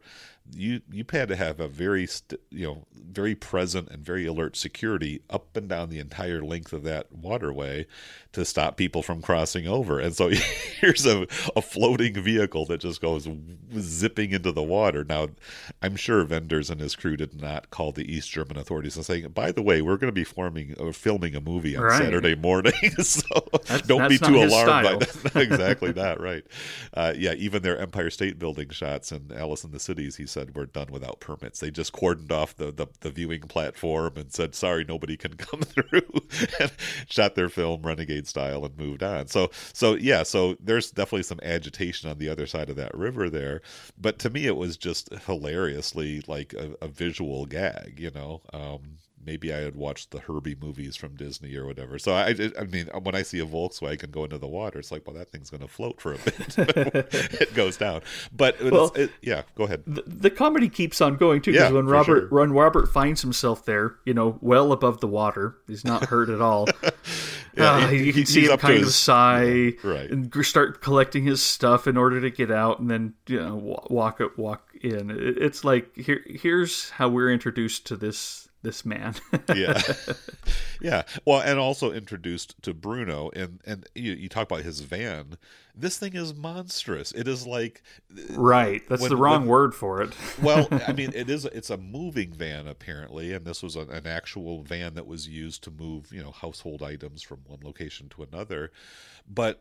you know, it's it's just it's the people look like they're shrunk down when they're actually inside. I, I guess it's maybe the size of like a, a pretty good size Winnebago R V camper type of thing, but it's just it's so unwieldy and so so so huge just as a as a vehicle, and it's got all kinds of equipment in the back.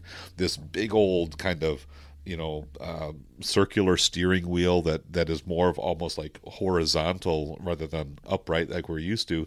And you just got to crank this thing with both hands just to get this thing going.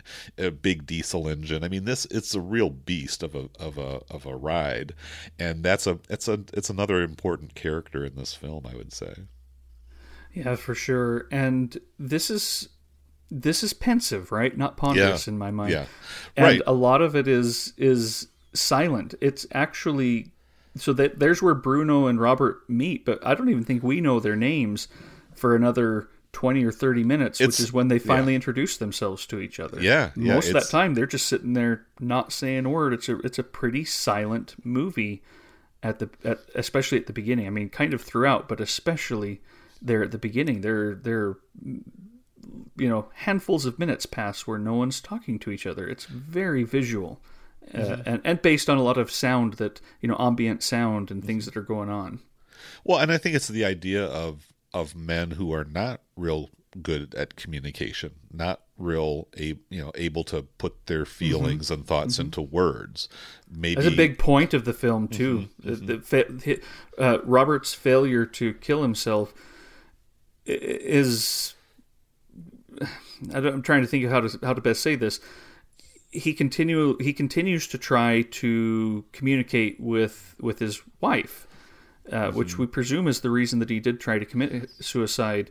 Yeah, he's tearing up the photo of his home mm-hmm. right at the beginning there, and you can tell he's escaping or getting away from a past life. You don't really know what the details are until they, they kind of trickle out the clues yeah. as the film goes on. But you're right, he's trying to call his wife on the phone, but never really makes never it really happen. Getting there. Mm-hmm.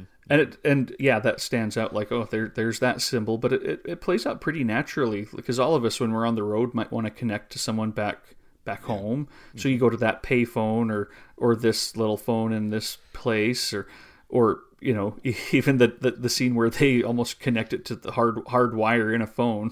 yeah. but but it, it, it is very much about that lack of communication or communication skill. And here these two men sit together, not really knowing where they're going, other than we've got this, I've got this next town is where I'm going next for this, to fix up this theater's projector. And that's really the direction they have.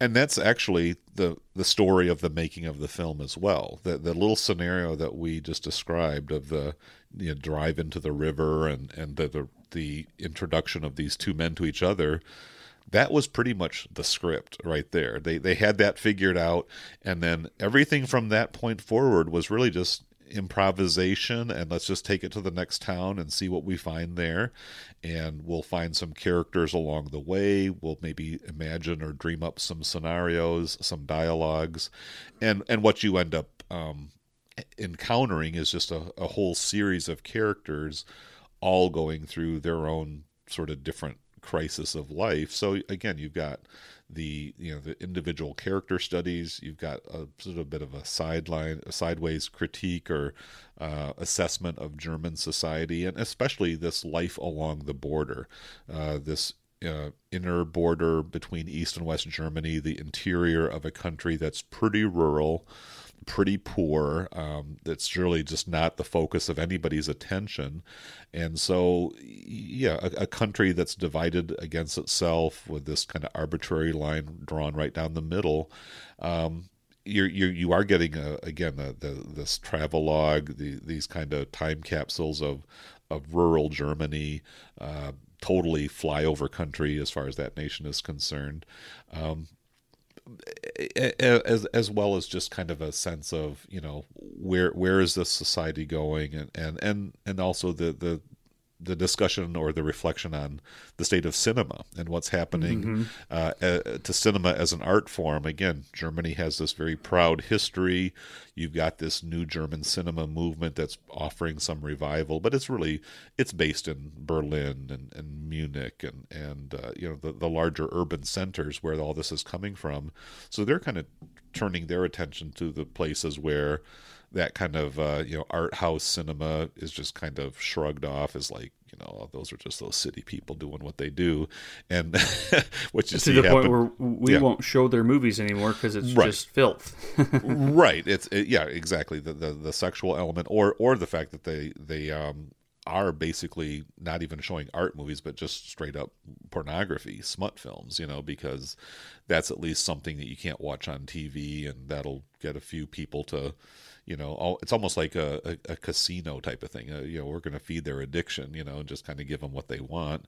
And that will at least keep a steady stream of revenue going. Whereas films that are like more, you know, have a little bit more artistic merit or, or classic films from the past, you know, people people just aren't that, that, that interested, or they might see it every so often, but not, not steadily, you know, as is the case with, uh, you know, um, more exploitative types of genre films. So, yeah, so you've got Wenders kind of offering his his thoughts on that as well. And even, again, just bringing our attention to the uh, the amazing uh, technology that is required to project films on the screen. You know, and, and I think that that was kind of a cool element as well. Uh, Bruno's character as this technician who's doing maintenance on these creaky old projectors and, and understands the little quirks of the mechanics that, that keep them going.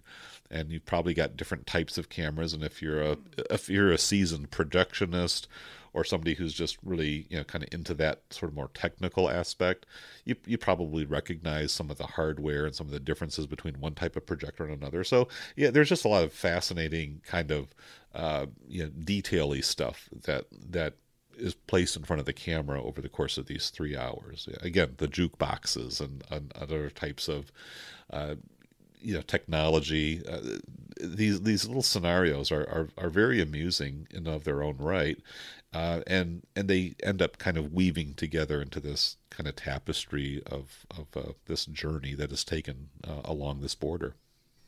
Yeah, it's kind of an Odyssey story yeah. in, in a way. It's it's a series of episodes while while on the road, and and and a series of characters that you meet, and then, as you said, you know, you, you leave them. That they're they they they and their issues stay stay behind, but you know, they become a part of you and a part of your story as well. Mm-hmm. Um, and the, these scenarios that it plays out are really interesting. I feel I really like the individual ones, and some of them mm-hmm. are visually just so fun. Mm-hmm. Of course, you know, just like the children in that one theater where yeah. they, they they've all gathered together to watch a movie, and the projector's not working. Well, behind the screen is is Bruno working on the the the projector, hoping that they can get it going in about five minutes. Well, he's putting a speaker in, right? Exactly. A yeah. speaker, yeah, that's right. And Robert kind of recognizes what they've got there, and so the, the, the lights flip on, and they they perform like a shadow play for these children. yeah, and it's yeah. so fun. It's so delightful, and it's things like that, and the. That clearly this is a film about cinema as much as, well, maybe even more than it is about national identity. Mm-hmm. In a way, that's that almost felt like that was in there for us to to latch onto, and to, to kind of sense that, oh, this is playing out on the border. Uh, that's that must be significant. But it never felt like Bruno or Robert cared or thought about it too, too, too much, other than when they might run into a character that, that's talking about it a little bit. You know, Bruno cares about film. That's when he starts talking. That's when mm-hmm. he starts responding to what people are saying.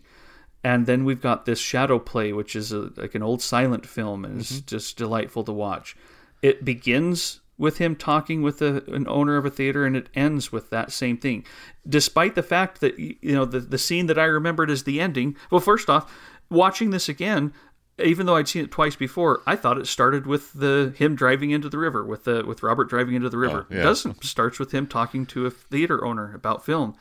I thought it ended with that really lovely scene where they're partying, and and and Bruno's down in his, you know, van or whatever you might yep. call it, and uh, Robert has gotten into a little a tiny I don't even know if that's a train a tram on the train yeah. tracks. It looks like a streetcar out in the middle of the country. Uh, yeah, yeah. and and they're driving along, and they're partying and coming together, and then finally partying for good.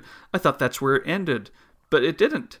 Yeah, right. There's there's another scene of him talking to a theater owner, and so I, it makes me just st- stop and think, what what is what is this film about? It's about so many things, but what what is it about for vendors?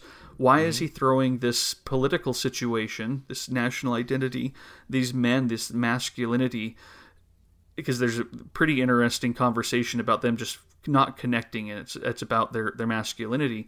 You know, they open up about connecting with women at a, at a part later on in the film. And then all this stuff about cinema, how does it all tie together? In some way in my mind it does, but I can't figure out why. I can't articulate why cinema has anything to do with these other scenes. Do you have any thoughts on that? I was, if not, you know, I'm not put, I know I'm putting yeah. you on the spot a little bit, but that's yeah. that's one of my questions that really is is just digging at me, and I'd love to hear hear what you have to say. Well, I think, you know, you, let's look at, I mean, as you've already said, the framing really is about cinema. The the opening scene is about a theater owner who had to go to court to get the right to even own a theater in the early nineteen fifties, because he was a Nazi party member during the, the era of the Third Reich, and as such was a little bit blacklisted, you know, and kind of frozen out um, as a suspect character uh, throughout the nineteen forties. But he wanted to get back into cinema and was able to kind of, you know, prevail in his legal case, and and so you're you're reminded of the fact that, you know, anybody that you see that's, you know, age fifty or so, or a little bit older, and in the nineteen seventies was an adult pretty much of age during the, the Nazi years, and has somehow or another survived that, and almost inevitably has some kind of a checkered past. And that's that's something that we we have to grapple with as as American and Western viewers, or, or as younger viewers. I mean, there's a lot of political conflict in our society these days, and people who align with different sides, different political figures, and, you know, often it's the case that you view those who are on the other side of wherever you affiliate as these reprehensible people. Well, imagine living in a society where all of the adults, mm-hmm. all of the mature adults basically had some degree of complicity with Nazi Germany. I mean, I, I you know, unless you were just a you know, bona fide dissident and who really fought the system and resisted and never compromised. My assumption would be a lot of people just kind of went along to get along, you know, and that's that's very troublesome when you think and, and grapple with the the monstrosity of, of of that regime, that government, and really of a society that enabled that, you know. And we don't have to get into Shoah and all of that, but there's a lot of you know, um, there's a lot of collective guilt and, and shame associated. But at the same time, you're, you're alive, you're a human being, and, and you cannot change the past. Uh, so so that's the opening, and then the, the the final scene is really a woman talking about how she really cannot continue to show films because she's she's depressed and uh, saddened by the you know. the degree of explicit material and and and how sh- is it better to no, show no films than to show yeah, this stuff. Well, that's what I, I was just yeah. about to interrupt you to say yeah. better no films than these films. Yeah. And I don't think Wenders um, is endorsing that. I don't think that's the punctuation mark, because he's obviously, I mean, you make a three hour road movie uh, with all of the cinematic flourishes of this particular title.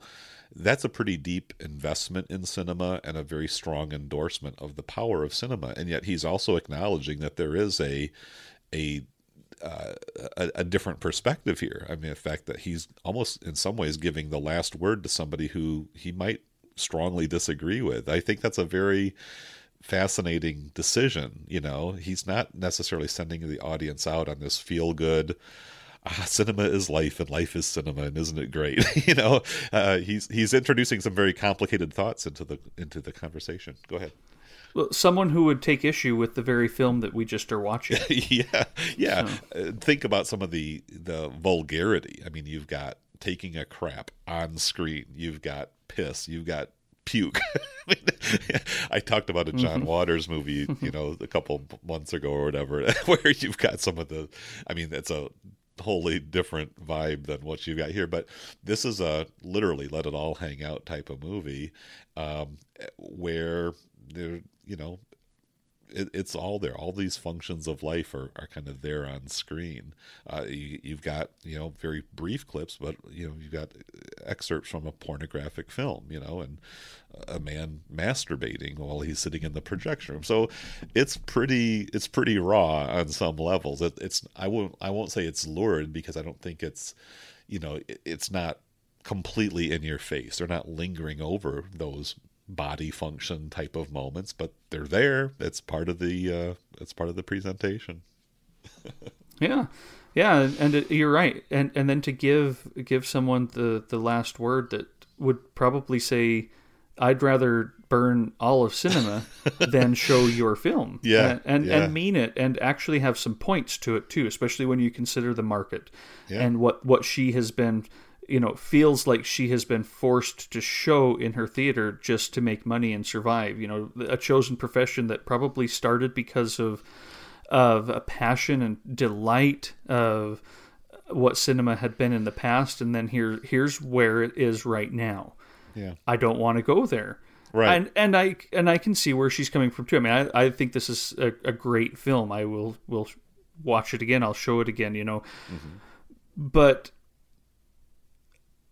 I can see where she's coming from, because I'm also not going to promote this, like with my kids. That, like this isn't yeah. this, this isn't what I when I think of going to watch a movie. Um, there is a, a bit of a romanticism to that that yeah. I latch onto as well. I mean, I love love Hollywood. I love the all of that kind of stuff, and so you can kind of see where she's disillusioned and disappointed and probably feels like, oh, what have I been? What have I been doing? How how did I get here? And well, if you I think like about, that he gives her that. Well, you think about the function of cinema in, in this society, in these particular small towns. This is an escape from the dreariness of life in these kind of nowheresville Germany. You know, um, these people don't have a lot of variety. They don't have uh, the opportunity to travel. I mean, maybe you can travel around the West German interior, but think about. You know, think about living on that side of the river when you've got family, friends on the other side of that river that you cannot see, you cannot really communicate with. I mean, there's a there is a depressive quality under you know underlying all of these films about the you know, and particularly Wrong Move and and uh, Kings of the Road. because you do have a fragmented society. Uh, but Wenders is not ridiculing or shaming that woman. He's not, you know, he's not presenting her argument as kind of a, a, a foolish type of expression, or that he knows better than her. I think he's recognizing that the, that romantic quality of cinema as a as a good time to kind of see a, a new angle on the world and take a break from the pressures and frustrations of everyday life. Um, that's harder to do with these kind of more modern films that are showing life warts and all, and, and are, you know, giving you stories that don't resolve themselves with a happy ending, uh, that that sort of depict the the ennui and the aimlessness and the precariousness of of just of how we're living. So while you've got candor and honesty and authenticity, uh, you're you're you're getting all of that, but but the cost is that the dreamlike qualities or the the escapism or the romanticism are kind of, you know, compromised. It's it's it's hard to have both. Now, you can also say that though he a, does in this film, yeah, the shadow play, yeah, and all these things are, are relatively magical. Well, know? yeah, and Wenders definitely has a romantic aspect. I mean, Wings of Desire, extremely romantic movie, and even even the, the Kings of the Road has its romanticism of the open road, of male companionship, even if it's kind of non-communicative and quiet. You're still two guys just kind of living the dream, you know. You're not bogged but, down by responsibilities and, uh-huh. and and schedules. You're just that, doing it. Yeah, that great scene where they put on "Just Like Eddie" on yeah. the radio and, yeah. and sing it together in, in their in their English. You know. Yep. Yeah. Yeah. it it is. It, it it's this this film kind of has it all in, in that way. That's a real. I'm, I like where this has gone. I like that insight because that's there's a richness to this film that I probably had no, noticed subconsciously, but now you're expressing it well. Yeah, and not not every not every side story works as well. I mean, I, I you know the the encounter between um, the Hans Zischler character, was it Richard? Is that his name? Um, and yeah. his father. I, I was kind of waiting for yeah. something to kind of pay off there. I mean, it's it's very tense, and you can tell there's there's a, a painful history here. But my, my takeaway was that the father just kind of slept through most of it. And, and he was, again, very stern, very non-communicative. Uh, again, another survivor of the, the Nazi generation uh, who apparently was not a very good partner to uh, you know the young man's mother, and that, that's kind of the whole point. The, the the the culmination of all of that is that he prints a, a kind of a one-off edition of his father's newspaper. He's a he's a printer, a newspaper man, and basically how to respect a woman. And and it's like, okay, sure, yeah, I, I I wasn't sure exactly. Yeah, was it was it the the lack of kind of. Uh, more of a conclusive or uh, kind of more of a expressive type of uh, confrontation. I mean, it felt kind of anticlimactic after all the buildup. Uh, maybe that was the point. You know, this guy's trying to hold his father to account, and really all he can do is just, you know, drop uh, a printed document. I, you know, I guess there's a poignancy to it, but it, it to me, cinematically didn't seem to deliver as much of an impact for the amount of time that was given to it. But yeah, I guess that's probably one of the less successful or less um, rewarding scenes uh, of these mm-hmm. little subplots, you know, but there, but there were others that I thought were, were definitely much more interesting. Well, on that one, I would agree with you. It plays out pretty long, and, and you've got his story with his father right there playing out as they're getting this all ready through mm-hmm. the night. And then you've got uh, Bruno doing his own thing, and those two stories just kind of go on. But I, I guess, I guess for me, the anticlimactic. You, you said maybe that's the point, and I think I've always read it that way. It's at the end of it, you almost see, get the sense that now Robert is kind of broken and should just kneel down and start to, to cry for what he's for what he's been through, and the fact that you can't fix it. Mm-hmm. It, it isn't. This isn't. This isn't. What made it all better. This didn't redeem the past. It didn't make it go away. It didn't even change his father. And I kind of, I've always thought of it kind of that way. And there's, there's a piece that maybe comes from recognizing that, that I think I start to feel in his character once we move away from that scene. Mm-hmm. Uh, a, a, a progression in a way. Yeah. What'd you think about this scene with um, Bruno and the, the woman, uh, again, played by Linda Kreutzer, who is in all three of these films. And I think she was Wenders' mm-hmm. partner at the time. Um, They meet up at a kind of a, a carnival, a bumper car ride. And again, this is another little incongruous bit that may be jarring to, to some viewers. She pulls out a, a candle that's carved or, or sculpted in the shape of Sculpt. Adolf Hitler's head. and, it's, it's, and yeah, it's like, whoa, that's kind of, you know, taboo, right? And and then here's Bruno using the, the lit candle. Um, Uh, he makes a little play on words, a Führer fi- fire, you know, like, ha ha.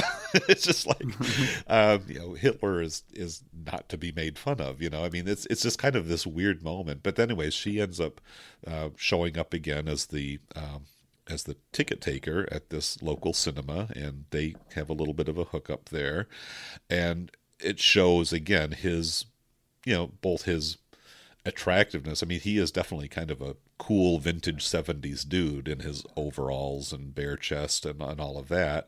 He's a handsome guy and she's an attractive woman, but they they don't they, they have their night together, and then he leaves and there's kind of quiet tears shed, and it's just, again, there's nothing permanent. You know, she kind of makes it clear this, even on her terms, is more of a one night stand. She's not going to let him move in with her just in case he has any ideas. And he also moves on the next morning, and they'll probably never see each other again. And there's a certain wistfulness and a, a kind of a, a mournful quality to their parting, but it's just how it is. And so again, that, that lack of permanency, the inability to commit and to sort of connect on that deeper level that can sustain a relationship, and that that is kind of the the the kind of the gorgeous melancholy, I think, is is maybe one way of putting it, of these films. It's like there's a there's a, a sadness and even a degree of, of of misery here at the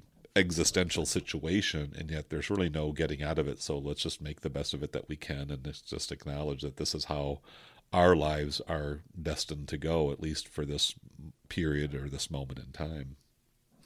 And I think it underlines the the scene that comes later on between him and Bruno, where they talk about women, and for each of them not really being able to connect, and, you know, Bruno getting a little bit more explicit as he talks about that, that he he always feels very lonely, even when making love or something like that, because he just realizes there's there's no connection there, and and yet they do connect. There's something, there is there is something in that, you know. That relationship is real. It's brief. Mm-hmm. It's not mm-hmm. real in the way that others are, but but the way that it's rendered on screen are as two genuine people mm-hmm. um, who have that that that moment, that, that those moments of connection that they they then move on. And so I think it plays out again to that richness of of exploring that, and, and his own perspective of masculinity and connecting with the feminine and all of that. I think it really. Uh, that that I, th- I think that stuff with uh, Lisa Kritzler is very important for mm-hmm. that uh, aspect of the film. Yeah, I mean, you can connect if you let yourself. You know, it's not going to be easy. It may not even feel natural, because it's pretty apparent at this point that Bruno is very settled into this, you know, itinerant lifestyle of of just, you know, wandering from town to town. Uh, to to give that up and to settle down, or to say, I'm going to just be in this relationship and I'm going to pick this particular village to live in.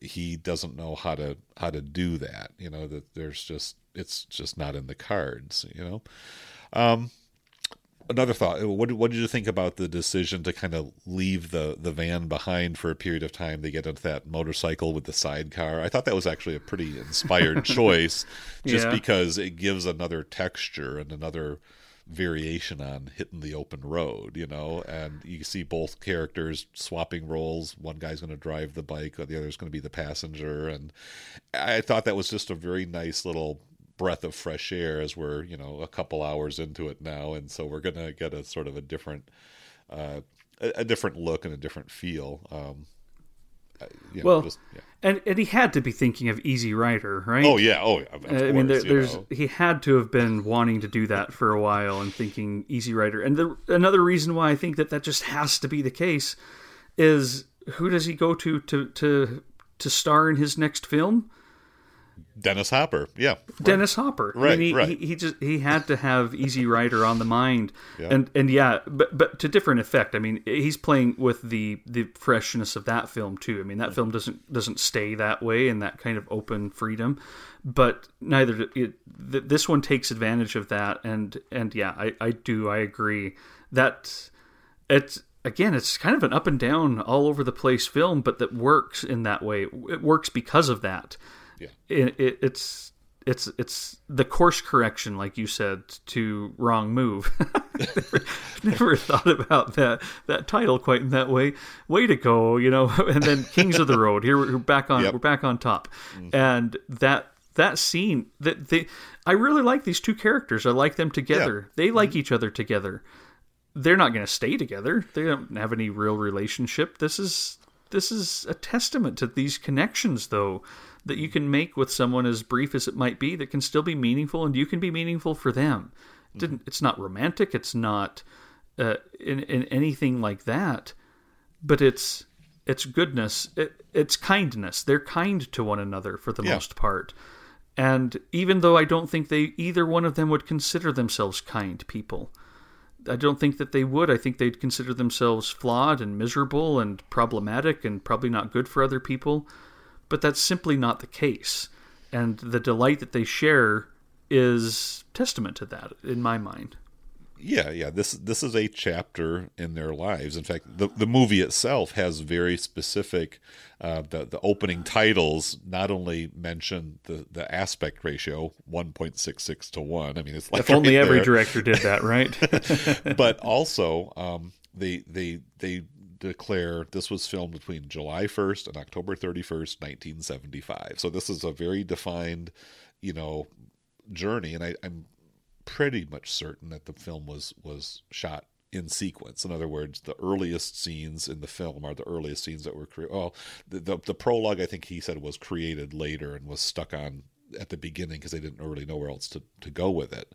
But it, it makes a very effective opening. Uh, happy accident. For sure. uh, yeah. How do we start this film? But but from that point on, from start to finish, is pretty much it is almost like a a, a visual diary of the experiences that they had putting this film together, and, and of course maintaining the characters, you know, uh, and and uh, making this a, a, a fictional narrative.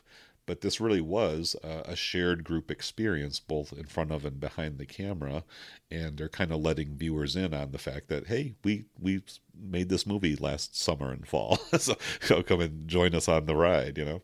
Yeah, I like that. I like that too. I like, and again, I'd forgotten about that until I watched it again this time. That's just not a detail that's mm-hmm. made, stayed with me over the years.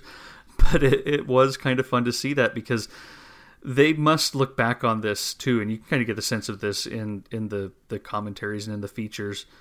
This is a, a big time of their life too, and I'm glad that they they shared it with us. Mm-hmm. But.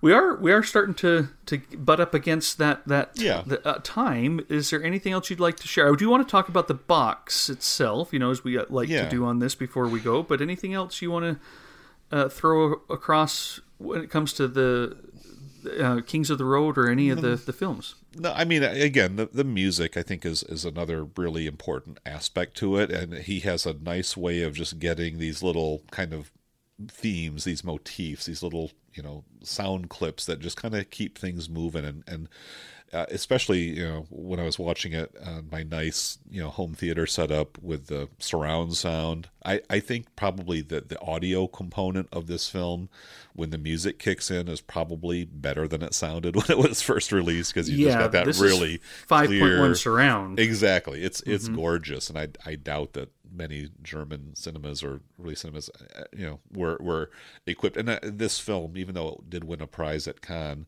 you know, was not getting the deluxe, you know, tour uh, of of theaters, you know, around the world uh, that a lot of us have in our own homes these days. So, I, you know, the, the musical component, like I say, is a really critical ingredient uh, to Wenders' films in general. I mean, we talked about some of, you know, the Buena Vista Social Club. I mean, that's, that is absolutely a musical feast.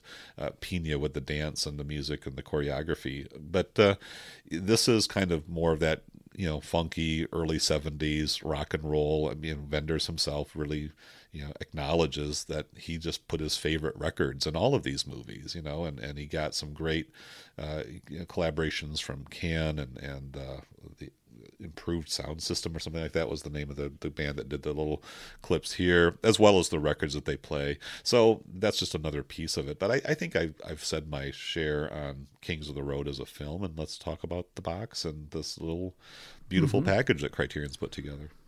Yeah, it is a lovely package, I think. It's, it feels like a nineteen seventies uh, album, some, you know, something you might find somewhere. Mm-hmm. It, it's got it's got type. Uh, the, the the style of it is both in like uh, typewriter font mm-hmm. as well as just pencil, you know, pencil yeah. scribbles. And yeah, it really nice. works together mm-hmm. as it goes through these Polaroids. If you, you know, on the outside, you've got Wenders himself, uh, you know, back in the early seventies, uh, outside of Chester's Grocery and Gas. uh, Which is, nice little... a, a, it's an outtake shot or a behind the scenes mm-hmm. shot from Alice in the Cities. And in fact, that's where he says, one of the Polaroids, they never show what you saw. You know, so even though the Polaroid is a cool technology and gives you these little artifacts, you know, his artistic eye still sees something that the camera can't quite capture, but he's doing his best to get it. I thought that's just a, a beautiful quote from a, a filmmaker who obviously really prizes the visuals and the, the power of the image, and has the, the courage to just let that be. I mean, because again, this is, this really feels like it's it's opening a new era of modern filmmaking. And we'd seen films like uh, Two-Lane Blacktop and Easy Rider that, again, lingered over landscapes and stuff like that. But um, Wenders just seems to be pushing that whole style of filmmaking forward. And, and as I said earlier, I think it influenced a lot of subsequent filmmakers as well. You know, I thought of Chantal Ackerman mm, mm-hmm. a, a lot yeah. while watching it this time. Mm, I yeah. I don't know of any, you know, more anything more explicit than that that I can say. But Hotel Monterey, for example, mm-hmm. just the, the, the confidence that you can you can put the camera out there and people will feel something coming from it. If you're good, if you're good, it's hard. Yeah, super, super, you know, and News from Home, that the New York City kind of documentary, mm-hmm. is another one that really, those visuals really just stick with you. Yeah. But yeah, if you if you pull out the sleeves, you know, this is one of these nice box sets that has each each film has its own cardboard sleeve in the middle and the booklet. But you pull those out, and inside, as they often do, they're little goodies to look at, little Polaroids. Mm-hmm. Mm-hmm. So it's and, and it's just it's got this kind of white to it. I'm always worried mm-hmm. that this is going to get dirty and dinged up. So I yeah. right. I keep it pretty. pretty safely stowed away. But yeah, I, I do really like the style of, of this of this box set. It it's unique. I think it that the even though the box itself looks like any number of digipack boxes that, that Criterion has put out, the style itself is just really well put together for these for these movies. You know, the low budgety uh, aspect of it. It, it yeah. is very well thought out. But it, it, it's very handsome, and and and just another one of those boxes where they print stuff inside the box, which I always love that little extra detail. You know, you can't always see real easily what's in there, but the fact that they've just made this such a very complete package, and and I love the booklet as well. It's got some. You know, again, you've already mentioned the Polaroids, the essays, quality. It just it has this real classy feel to it, and yet it, it's. not thrown together in a in a in a kind of a casual or indifferent way, but it just feels like this little collection of uh, really what was the launching of a, a very impressive and important career as a filmmaker, as well as the other talents. You know, the debut of Nastassja Kinski, the appearance of Hanna Schygulla, Vogler, and, and some even some of the bit actors went on to have pretty significant careers in German cinema, whether it's on T V or or on film. Um, yeah, it's it's. Uh, to me, just a very impressive um, little little portfolio that they've put together here. So if everyone can kind of ignore my my rant there in the middle about Wrong Move, which I do oh. think is better than I than I say, but I'm glad that I still was able to get that out. I you guess. know, I I, I think I think stuff. It's fair to say that there might be some people who might watch Wrong Move for the first time and, and really hate it. I mean, I, I've I've read very scathing reviews, and and uh, there was another podcast I found uh, last week where they you know the, the the two the two people talked about the box set along the same lines, and and one of the people really did not like Wrong Move at all. So I think it's fair to say that that's not going to be the crowd pleaser, and it may even seem like the misfit for those who really enjoy the vibe and and the feel of Alice and Kings of the Road. But you know, uh, I think again they they do fit together, and I think. Uh, Either releasing them individually or or keeping Wrong Move out of the set would have been a mistake. I think I think they mm-hmm. are an integrated suite of films, even if uh, Wenders did not have that intention when, when he set out to film each of them. No, but I agree. I agree. Despite my my feelings toward it, again, still positive. Just that's where I chose to go today, and very glad that we have all these put together. I mean, you and I, we've been doing this long enough that. The films are definitely a part of it. That that's why we're doing this. But mm-hmm. the the stories behind the films, it's the it's the it's the directors themselves, or the the the it's it's the time period. You're so good at talking about the time period surrounding films and the culture and the the historicity of these things that I'm okay if I don't like every film. yeah, yeah, I'm still really glad that we have this set and that I watched them all and I've watched them all again.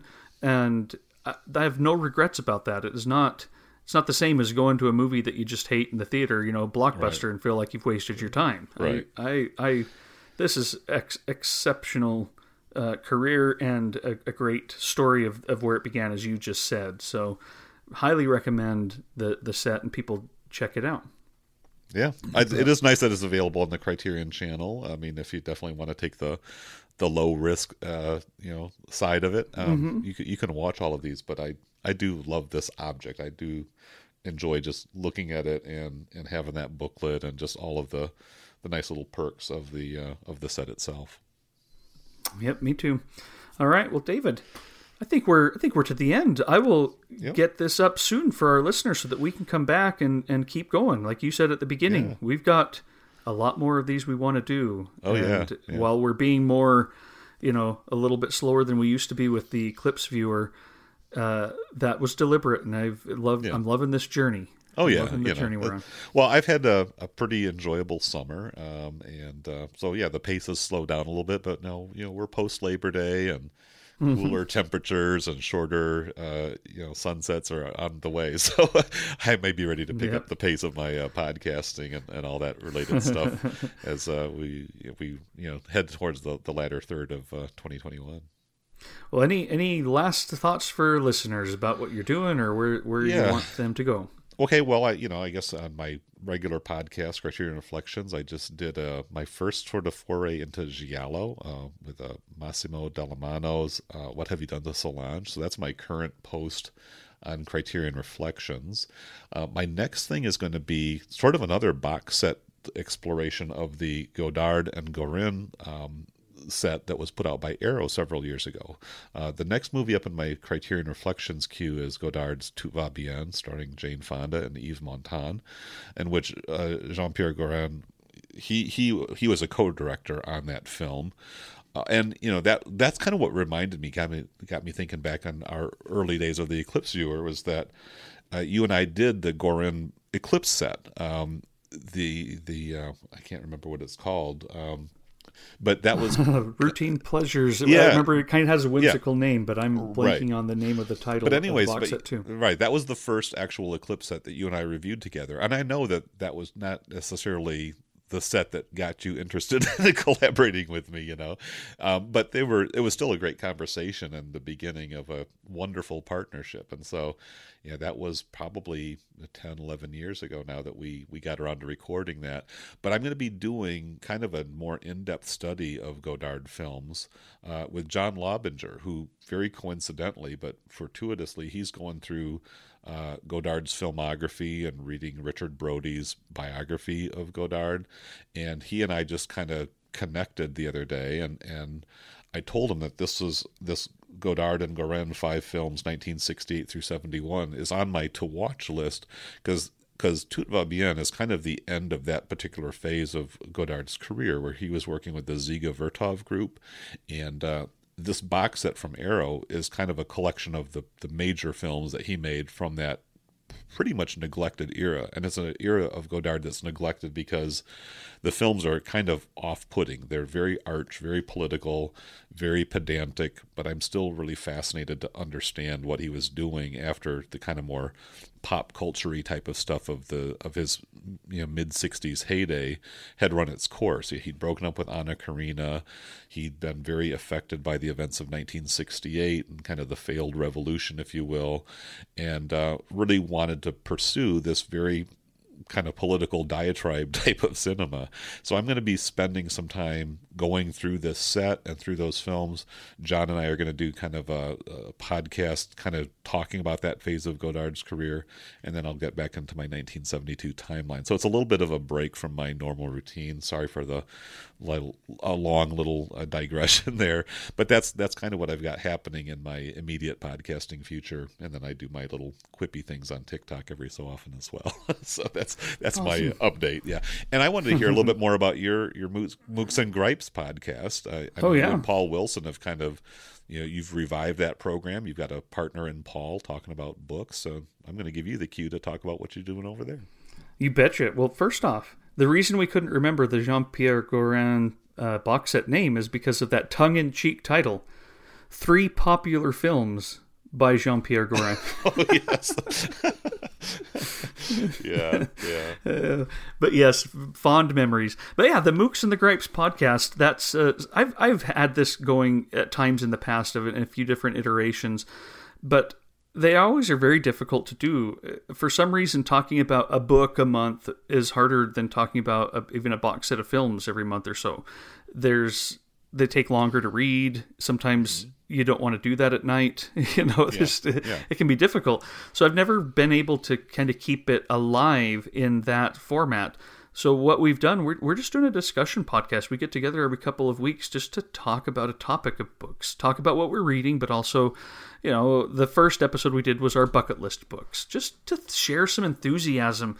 It's a chatter podcast. It's not a, a deep dive into anything particular. We did just do an episode on Cormac McCarthy that might be the closest to a deep dive we get. And even that was, hey, we love to, to talk about Cormac McCarthy. People who want to hear hear us do so. Uh, you know, maybe, hopefully we're not two idiots talking about him, but we're also not two professionals who are going to dig in and really get gather every nuance. We're more about the enthusiasm and this the excitement and the encouragement of, of being able to chat with people who share your interests. And so I think it's been a lot of fun for me. It's been good for me. It's been mm-hmm. one of those things that I just, I really, really value that time and the, the end result, something I'm proud of.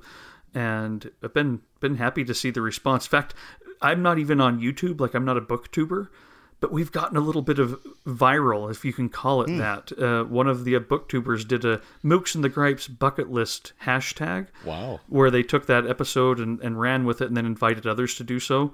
And so if you search on YouTube for that, you'll find, you know, I say viral, but there's probably forty or fifty mm-hmm. videos that that are on there about about that, that are kind of taking that on. And that's totally the goal that we set out to do, was to, first off, have these fun conversations together, but hope that they have other people thinking about this and just having that moment when you can stop and and solidify something that... The the day passes, but did you did you take some time to, to stop and, and read or think about these things? And if not, can we can we in doing these activities uh, make us feel that sense again? You know, that, that sense of, of engagement with this stuff. And so that that's what we're doing, and it's been it's been delightful. So we're on. We just released episode five. We've got like ten or fifteen episodes recorded, so we've got a lot of.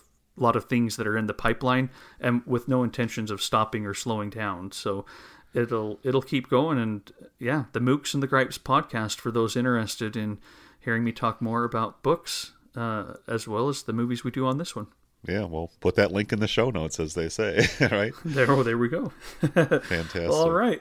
Well, David, thanks so much for your time again this morning. I take it uh, uh, as an honor, honestly, and I look forward to our next one. yeah, we don't exactly know what we're going to do next, but we'll have our conversation uh, behind the scenes and uh, come back at you.